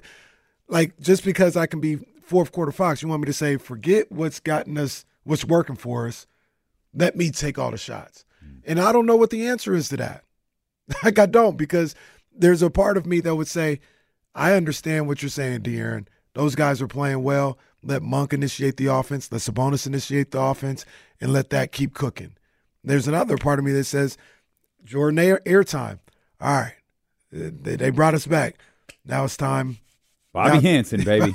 Bobby, Bobby Hansen. Hansen's 14 third quarter points, Well, which was not what happened. Three. Man had three points. Bobby Hansen, the greatest three points in the history of the Chicago Bulls. Mike was playing like the dog, and he brought him back. Dog, yeah. But um, yeah, or or is it like, all right, you got us back. Now I'm about to take us home. Mm-hmm. I don't know. I'm presenting those things, saying I don't know what the answer always is to that. I think it's a feel thing. And if last night he felt Domas and Monk were cooking offensively, let them cook offensively. What I would say is shift your focus. All right, they got the offense. Somebody got to shut the water off on Jaden Ivey. Let me take that assignment. So here's here's the thing. Here's the other part of Malik, right? Malik at the the the, the locker last night. Everybody remembers the quote. Oh, I don't like that stuff. Mm-hmm. Talking about the crowd booing. but he was also asked about like the energy, and he was like, "You don't have to. I'm the energy guy. You just said it yourself. I'm the energy guy. You don't ever have to worry about my energy." I think there are times where the I think there are times where De'Aaron specifically struggles to match his, match Malik's energy. Hmm. If Malik's in that closing lineup, I think De'Aaron has such a methodical way of playing that he struggles sometimes to match hmm. Malik. And if sometimes, and and this is the gift and the curse of Malik. Sometimes you have to, hey, hey, calm down. Hmm. But we, hey, settle down. We got this. We got to do this. But but settle down. But sometimes that like that that like I don't want to call it a crazy nature, but sometimes that that over the top way Malik plays is what kills the other team. And It almost happened last night. it- right, and it felt like not everybody on the floor was able to match the energy that Malik had. And uh, the the we we could talk about this forever, which we have. We're three hours into this, and we've talked about this. The the The bigger issue is there's a lack of there's something missing on the defensive end, and it's not a player. And that's the thing. I uh, you know is we talk about trade deadline, and we talk about this every year. We'll, we'll, we'll trade deadline. We'll do it during free agency, and we'll dur- do it during the draft. Sometimes people just want change. They think just because it's change, it's better. The only trade when I saw the PJ Washington deal, I, I was like, God damn, that sucks. Because PJ didn't go to Philadelphia. Hey, salute, buddy. Good for you. Shut up, buddy. At least he'll go he's to the gonna go to he's gonna make the playoffs. Yeah, Um, he didn't he didn't you know go to the to the Wizards like he went to Dallas, and Dallas is a team where as they were constructed, I was like, eh, I don't buy it. Like I don't. But they did a couple of things, in the you know today really it felt like it was all today. They did a couple of things this morning where it's like, all right, I don't love this. I don't love this for Sacramento at all. Yeah. King's got to be on point. Um, that's the only one where it's like, oh, that that that's the only one where I'm like, that really sucked. I don't think change necessarily means anything better. I don't think there's any player. I'll use PJ as an example. I want I love the idea of PJ Washington on Sacramento. I think a lot of other people love the idea of PJ Washington in Sacramento. I think a lot of people in the chatty house on the radio love the idea of PJ Washington in Sacramento. The reason that's so funny is because you know what PJ doesn't do? Doesn't play a lot. He doesn't play defense. Oh, there's that too. And it's like, oh, we need someone who can change things defensively. Oh, word? Yeah. Okay. Also, I'd like PJ Washington. yeah, because he ain't that guy. Yeah. And looking at what happened last night, uh, you know, trying to take a trying to take a De'Aaron Fox approach to this thing. Who would have changed the fortunes of the Sacramento Kings last night? Yeah, I don't have right exactly. Exactly. I have no idea who that would have been. I don't think that singular unless it's unless it's like 2014 Kawhi Uh, well, I think I was gonna say it might have been, could have been Keegan Murray. To your and that's and that was and that was my frustration with what Mike Brown did last night. because the thing that I think about because also people Manny called in and, and there was people in the chat talking about when I bring up Booker and and and um Paul George and all, they're like, well, they're playing with the Hall of Famers, so they can have those nights. And you know, there's a uh, there's a lot of pressure on De'Aaron every night to do this. Not last night that wasn't the case. They scored 120 points. They're supposed to win those games when they score 120 points. Yeah. You know what I mean? Last night And the, the- what 31 assists? yeah, la- last night they had the offensive production. What they needed last night was they needed somebody to step up and stop Jaden Ivey. That's the thing that I'm going to remember from that game the most. He was unstoppable. I think he had 19 in the fourth quarter. He was unstoppable in that fourth quarter. And if they would have gotten three stops on Jaden Ivey, I think the game would have been different. And they couldn't find a way to get one, let alone three. Uh, let's get Jamil here. Uh, 916-909-1320. Jamil, what's up, baby? What up, what up, boys? Hey, I'm gonna be the glass is half full guy today, man. Everybody's been calling, complaining, you know, just frustrated, frustrated with everything. I'll be the glass half full. We got to go back to Monte McNair's last, you know, with the Rocket Center. This is a marathon, not a race. I came to the piece last night to maybe we're going to have another first round exit with this team, but it's for the longevity of this team, the, the next five years. Let Monte McNair play chess, not checkers. I'm, I'm, I'm believing that there's a reason why he did not make a, a, a trade. It just, you know, it, it hurts. It's a, it's a frustrating point for the fans. But I just want to be the, the, the ounce of positivity. Let's just trust Monte is playing checkers for the or playing chess. I, I I apologize for the next five years, boys. Let's just stay positive, man. Love y'all, man. Appreciate, you, brother. Mel. Yeah, I, I I hope so. And you know, what it really comes in, like, what would what would have taken hypothetically to beat Dallas's PJ Wa- Wa- uh, Washington offer? Maybe you're looking at Davion, Trey. first rounder. Yeah. Trey. I don't think I'm paying that for PJ Walker. Or why do I keep saying that? PJ, PJ Washington. Washington. Yeah. I think we could get PJ Walker for less. I think you can. Read that story about how uh uh the equipment people have to like move his shoes everywhere. No. Oh, Oh, yeah. PJ Tucker? Oh, PJ Tucker. Yeah, Yeah. PJ Tucker.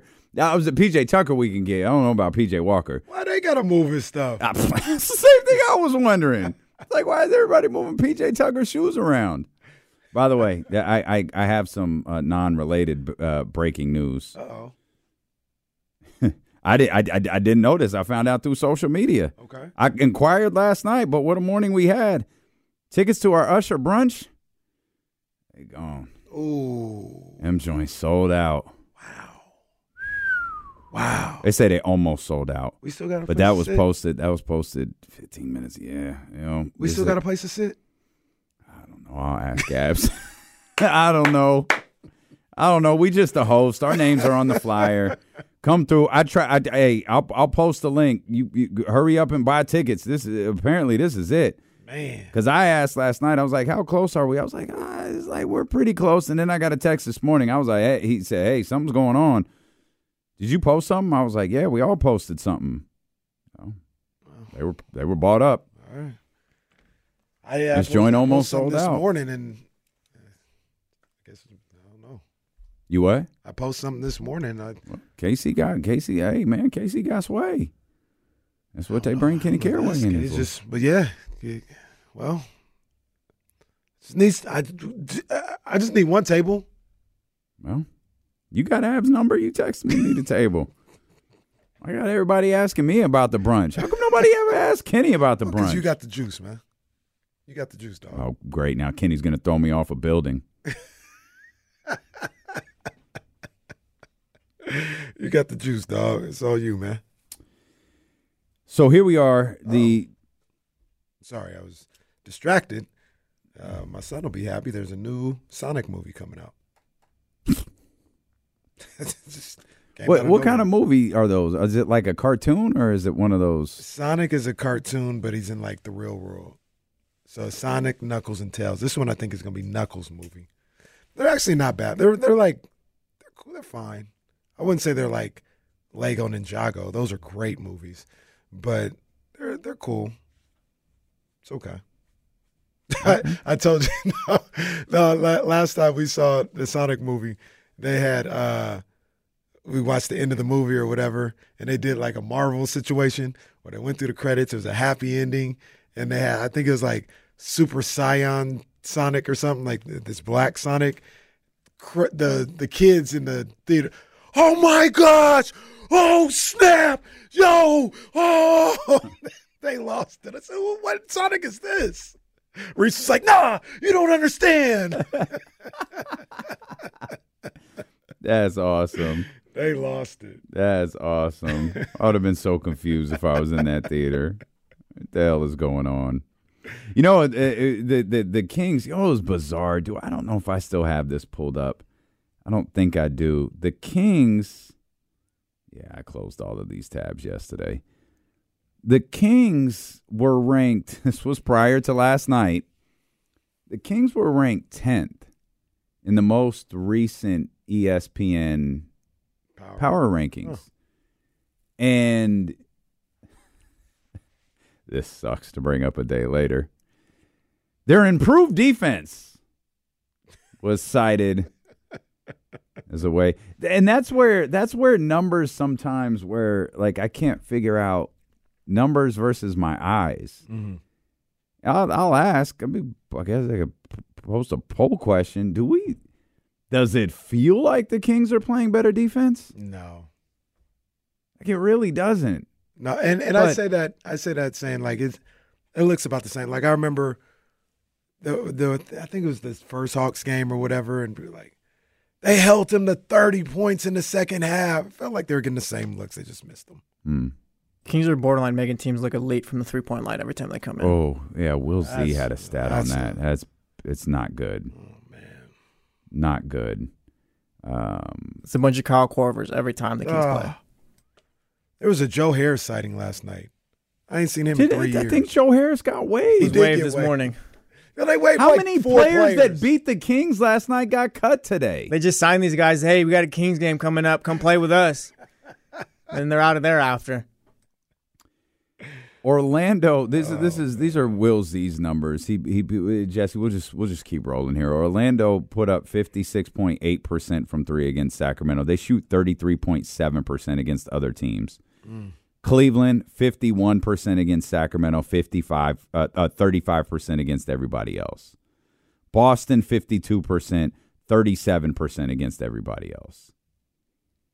The only team where there's a handful the team that has shot worst from three against Sacramento is Denver. Mm. Come on, man. They shot. You can't write this script. They- well, no. What you can't write is the team who is the second worst against Sacramento. Oklahoma City. Kings about to Kings about to win the next two and lock up. Lock up from beyond the arc. Everything's fixed. Everything's on, fixed. On the season, Denver shoots against other teams 37.2%. Against Sacramento, they shot 24%. Oklahoma City against everybody else 39.7%. Against Sacramento, 27.3%. I got to really dive into like why that is. I think a lot of it has to do with comfort, but La- I can tell you what it was they- last night. I watched the I watched, go to Synergy, watch all the threes back last night. It's open? like they were chasing the ball. I don't know what the game plan is. Mm. Like I don't know. It's like they were chasing the ball and guys were kicking it, kicking it. I mean, Jaden hit a couple because Jaden was feeling himself, Mm. but the threes that came as like part of the offense, like they the the the the, the, the closeouts were weak. They were slow. They were uh they were they were following the ball everywhere. No one, and this was my Keegan Murray problem. I would have put someone on Jaden. No matter what else is happening on the floor, they don't leave Jaden Ivey, And that's not what happened. I think I can't remember. I think Monk stepped up to guard him uh, in the game yesterday, and Jaden was Jaden was cooking. I mean, they, there was a lot of pick and roll there too. Mhm. So that that you know that's one of the things where you talk about breaking down and, and rotations and stuff like that. Um, that you just you know you, you, the pick and roll creates that, and how you defend the pick and roll, whether you go over. Seems like everybody goes over and never go under for whatever reason. Like I, I have no idea. Jaden Ivey, I know he was hot or whatever, but he was going downhill every time. They go over, trap, hedge, all this other stuff. But yeah, it's it's like I wonder, like the Will Z in Detroit or Denver. I wonder if the the Pistons got the same amount of wide open looks last night that they always get, and they just hit them. Because you know, it I- took me a minute to re- realize what you were saying.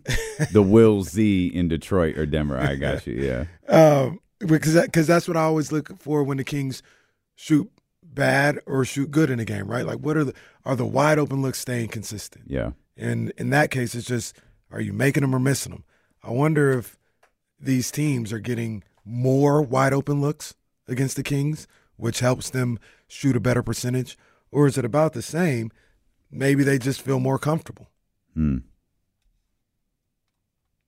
Yeah, I don't. I don't have know. an That's just an open ended question. I don't have an I answer. don't, yeah. Don't expect anybody to have an answer. I just thoughts from KC.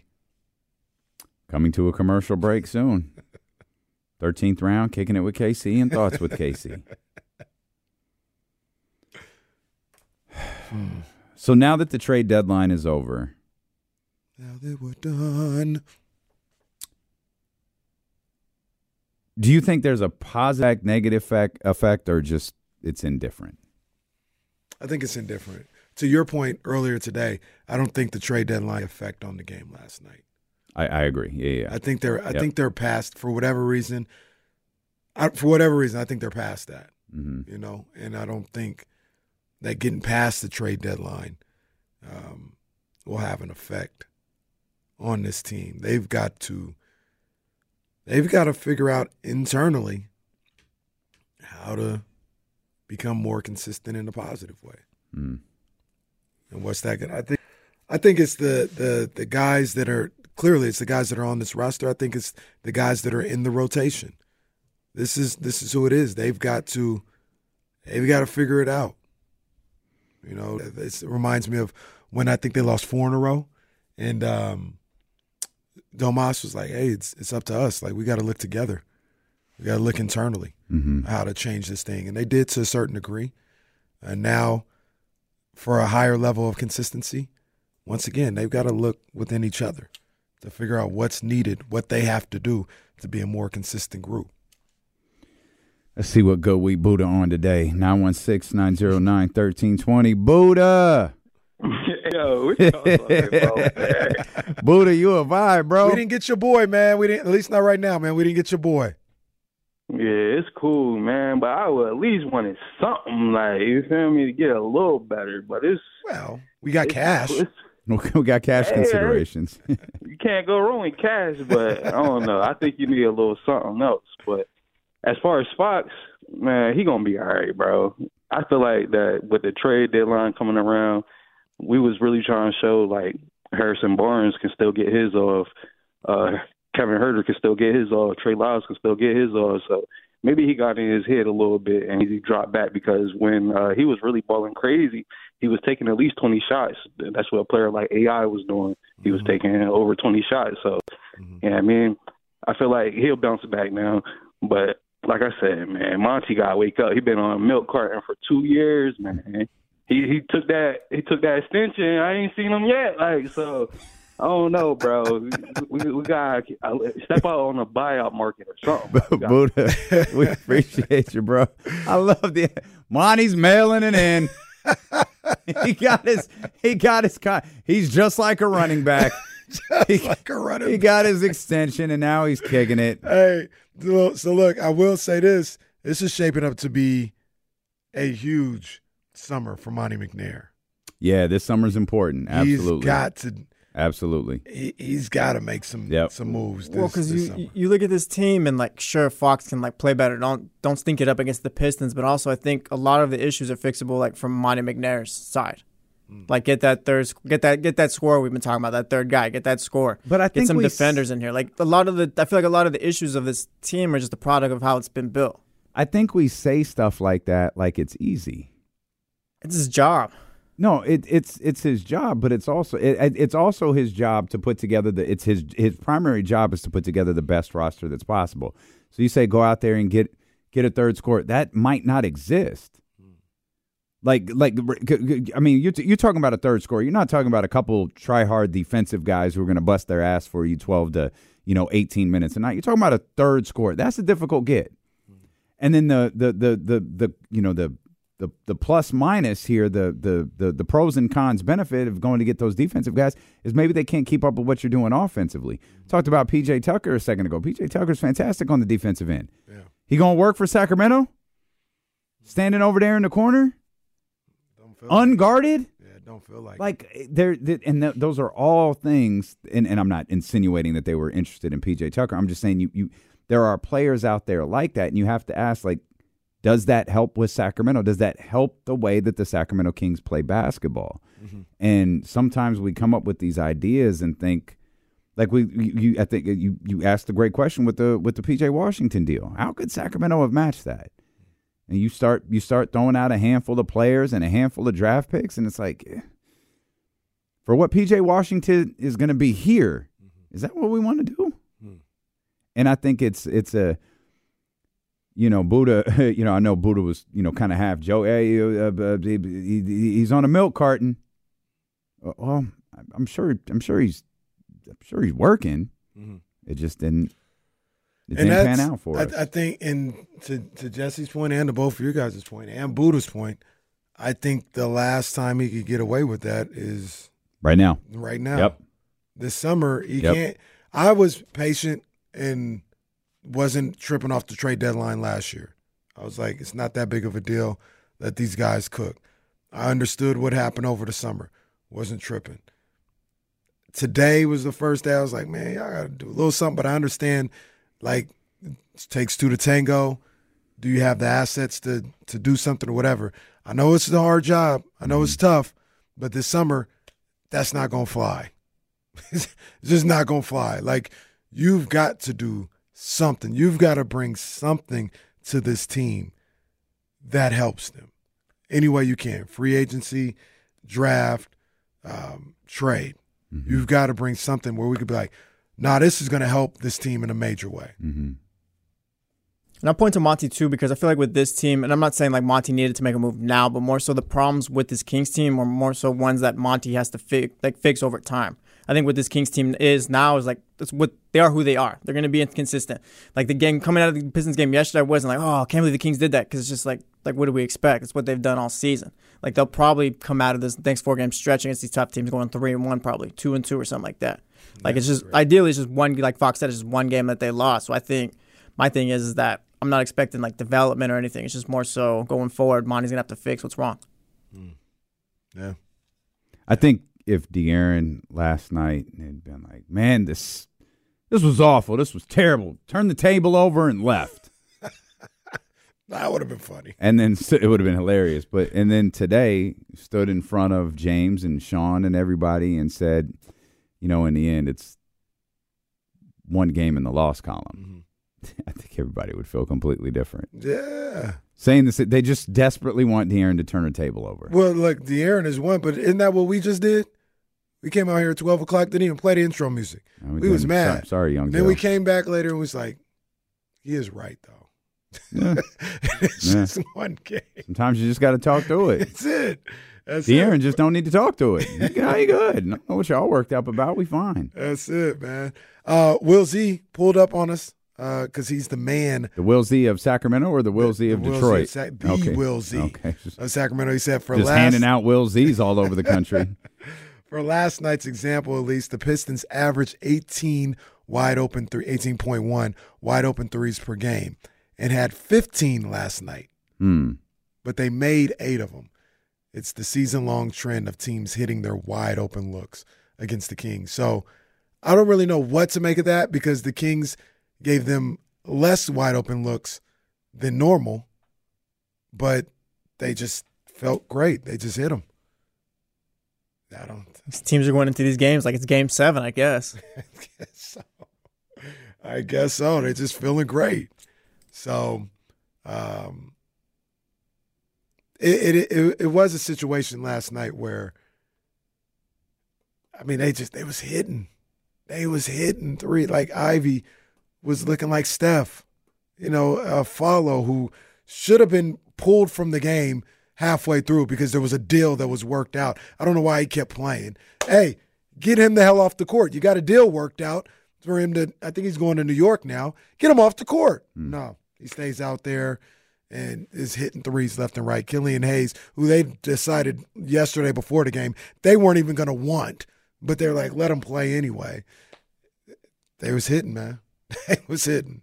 And some of that is on the Kings, and some of that is tip your hat to the Pistons, and some of that is like, damn, they just hitting against us. A little bit of everything. Yeah, a little bit of everything. We'll come back. You'll hear from uh, Mike Brown uh, at practice today.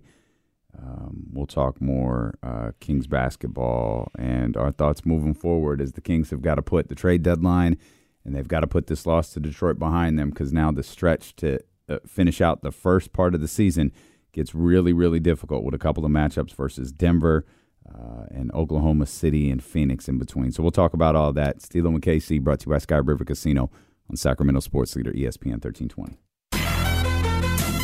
Unless the black artists are us. I don't know what she's talking about. All right. Appreciate you. Well, we do. Well, I mean, I guess we do. Yeah. You know, I got Post Malone there too. I don't know where know where he came from. Then there's another uh I think like a reggaeton song where I was like, where this come from? Not this month. All right. Yeah, we do. We do though. We do. They're going to unveil Kobe's statue uh, coming up here pretty soon on the app and on NBA TV. Um, I'm anxious to see w- what it is. Yeah. I'm really anxious to see what it is. I think it's gonna be my guess is it's gonna be when he like showed it. That's what I thought. The jersey. But is Gigi on the statue too, or no? It's Uh, just Kobe. I, I don't know. For I some thought- reason, I, thought know. it was Kobe and Gigi, It but maybe. It might be. maybe it's not. Because if it's Kobe, it's that their arm, yeah, arm over hers. yeah, or at least I would think. But Yeah, I have no idea what they're doing. I don't know. That's uh, it's it's still crazy, man. It's still crazy is. that he's not he's not with us. Yeah. Mm, mm, mm. Um, let's go to Mike Brown. Uh, we've got the phone lines open. It's just us for the for the rest of the show. If you want to tap in, you can 916-909-1320. Um, let's go to Mike Brown here. Uh, Mike Brown, uh, post practice uh, today. Uh, here's coach. day later, is it any easier? Yeah. Still stings. Yeah. Still sucks. But you know what? Hopefully we got a little bit better from it. How, how, how was the mood? Obviously, come in and the guys, did, did you feel like they wore the message well? You wanted it to sting. Sound like you kind of gave them some words last night. I, I hope so. You know, I, I, I- do. I believe in this group. I believe this group is competitive. I believe they want to win. I, I've seen it. You know, I felt it. And, uh, you know, and I understand, like I said last night, I understand there's some games you're going to kind of trick off or have you want to call it, you know, because everybody's in the NBA and they're talented and anything can happen on any, any given night. But I don't believe any of us, starting with me, could say we we'd be able to look ourselves in the mirror and say we left it out on the floor last night. And, and again, that's that's not anything to the Pistons and the job they did, and, and, and Ivey and, Monty. Uh, it's just how we feel as a team and who we think we're, who we think we are. Mike, uh, NBA trade, trade deadline comes and goes. Same exact group that you're going to walk in the second half with. Is there a little bit of like pressure off you guys because of that? Like where you, you know this is your group and who's going to be here? Uh, maybe it might be with some guys because you know, know, sometimes guys want to be traded, sometimes they don't. And, but it, it's a it's a pain for it to happen.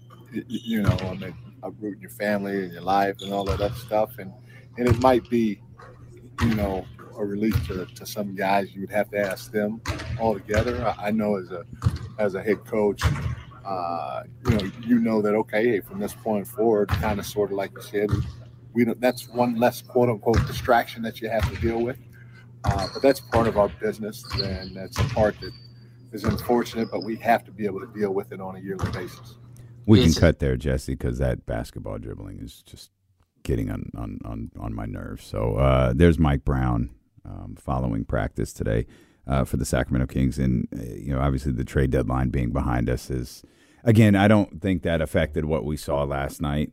Uh, I wish there were signs. I wish there were things that we saw on the floor. Go, oh, they just they just had to get through. They just had to get through this game. But that wasn't the case. Uh, they just played poor defensively. Uh, De'Aaron wasn't uh, the De'Aaron he needed to be for the Sacramento Kings to get the win. And but it was less. Again, even with De'Aaron, what twelve points, fourteen shots. You had twenty three from Malik. You had nine from Davion. You had nineteen points from Trey Lyles. Uh, you had thirty from Domantas Sabonis, who shot seventeen times. Yes, you know. No, that's all. I just, I'm just saying. No, ain't no, no, no, that your number? There's no. I'm just. I'm, I, I, I did, there's nothing. Just Domantas Sabonis had 30. He shot 17. It's got nothing to do with nothing. I'm just sharing with the world. I'm a broadcast journalist. with three hours and 37 minutes in, I didn't even mention that. So let me ask you this though. They scored 120. They could have won the game even with Fox's performance. What they did on the defensive end was unacceptable. Go ahead. I was just gonna say, I'm just playing devil's advocate. I'm Mhm. Just playing devil's advocate. They lost though. They did. Yeah. If you And that's if an you anomaly. Want, if you want, it is. But I, I, like I said, devil's advocate. If you want to beat the Kings, let Domas go off. He can't have Keegan and all these other guys hitting. If he gets 22 and those guys got 12 respectively, we can't keep up. Yeah. I'm just playing devil's advocate. I'm Yeah, just- yeah, it's not working. Keegan has zero points. I know, night. Noah's that's at problem. 30. No, Keegan. Keegan played 20 minutes last night. He didn't score zero and 40. No, you're right. Mike, You're right. Mike, Mike went. Just Mike eliminated him. Yeah. Yeah. And I, I mean, Sabonis and- was great though. Sabonis was providing was the phenomenal. energy. He was. He See, was that's providing the energy. and that's and that's where that's where we have to be. We we just have to be willing to say what we're talking about, and maybe not talk about the Kings and talk about a player or players. We've had no problem talking about Harrison Barnes. Harrison Harrison 4 of 10 last night. Big difference with him having 8 points versus, you know, 12, 13, 14. He didn't hit any threes last night. Mm-hmm. We've had no problem talking about Kevin Huerter. We've had no problem talking about Davion Mitchell. We talked about Malik Monk and the struggles he was going with earlier this season. I said what I said about Domas. Everybody got mad. It's fine. We have to be willing sometimes to just talk about what it is. And I don't know that there was an energy issue with the Sacramento Kings last night. I think there was an energy issue with De'Aaron Fox. De'Aaron Fox is in there. I mean, he didn't get an opportunity, but I mean, Keegan. Yeah, Keegan was weird, man. was No, he wasn't. He wasn't. Uh, Harrison. Harrison, I I, I, I saw. bad, yeah, I saw Harrison. Yeah. I saw Harrison. Yeah, yeah. right, like that's what you asked for. Yeah. I saw Harrison. What what's his rebound number? I know it was like four or five. So Four. Eight points, four rebounds. Eight points, four Okay, rebounds. that's I mean, and the and the three, That's the fine. three, the, the the biggest difference is he took he took less shots. He had been up at 14 per game over the last. I think we're at like 10 games now, Mm-hmm.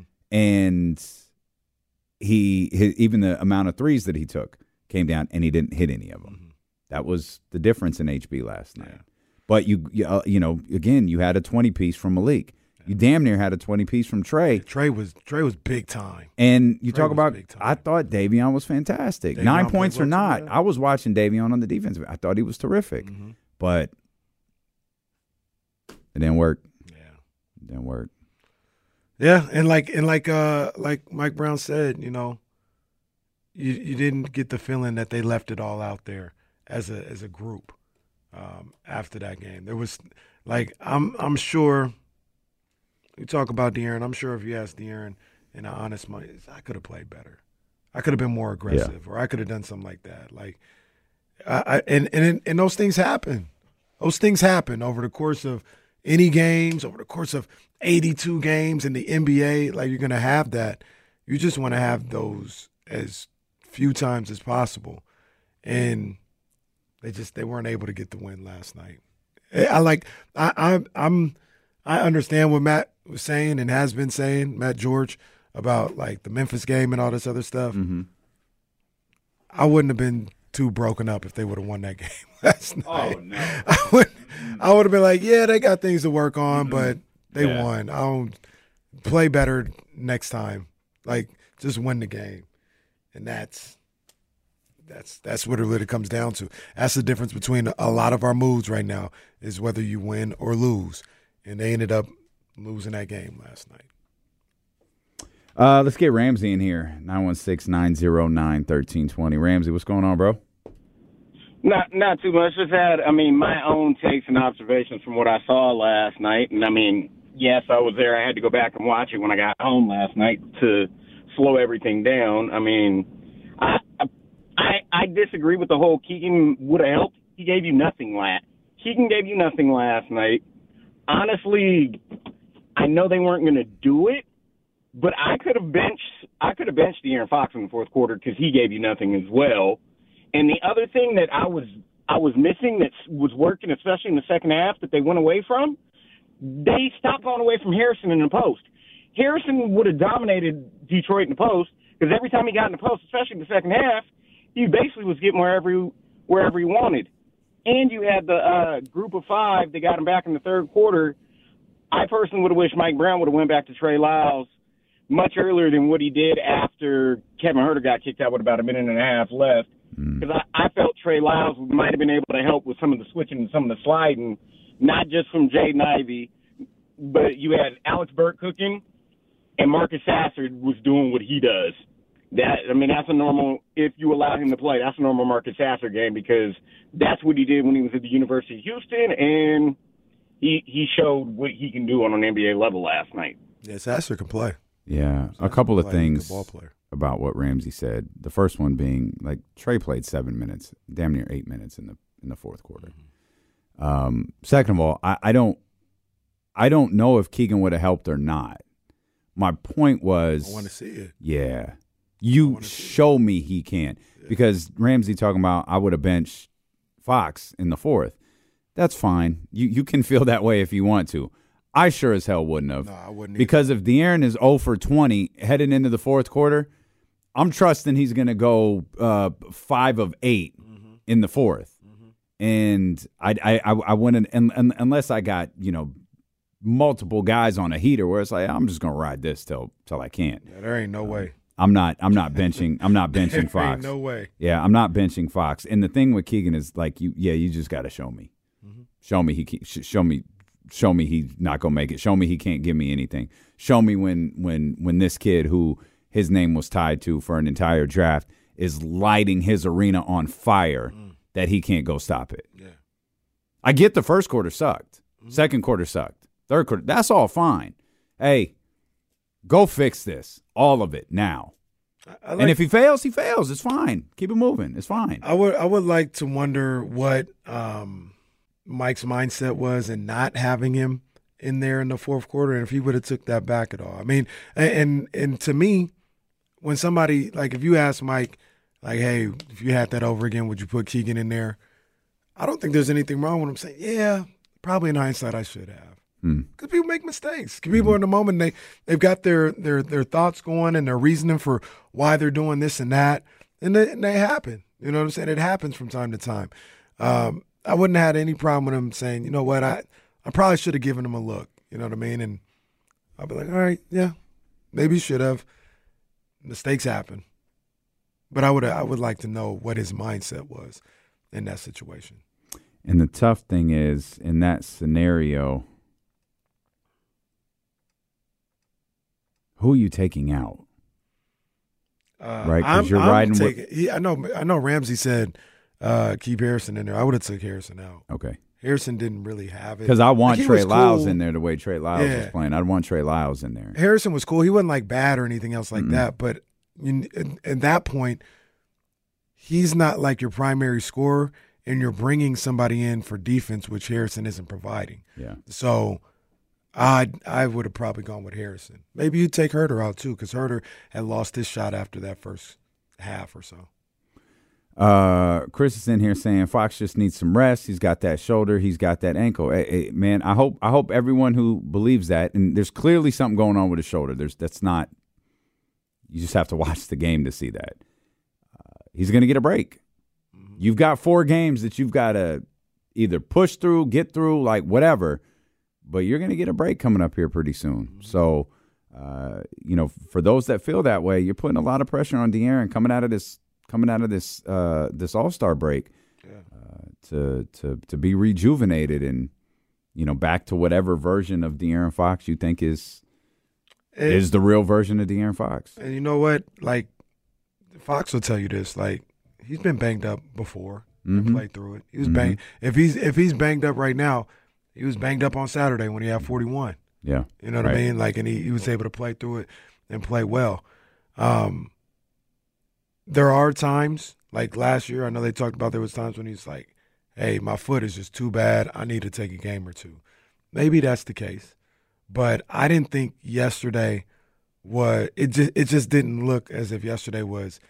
He didn't look right. He was hurt. It looked like he just wasn't engaged the way that he needed to be to have a, a, a bigger game last night. That's what it looked like to me. Thirty six to twenty one in that fourth quarter, man. Mm, Once mm, again, mm. Jaden Ivey, 19 in the fourth That's quarter. crazy.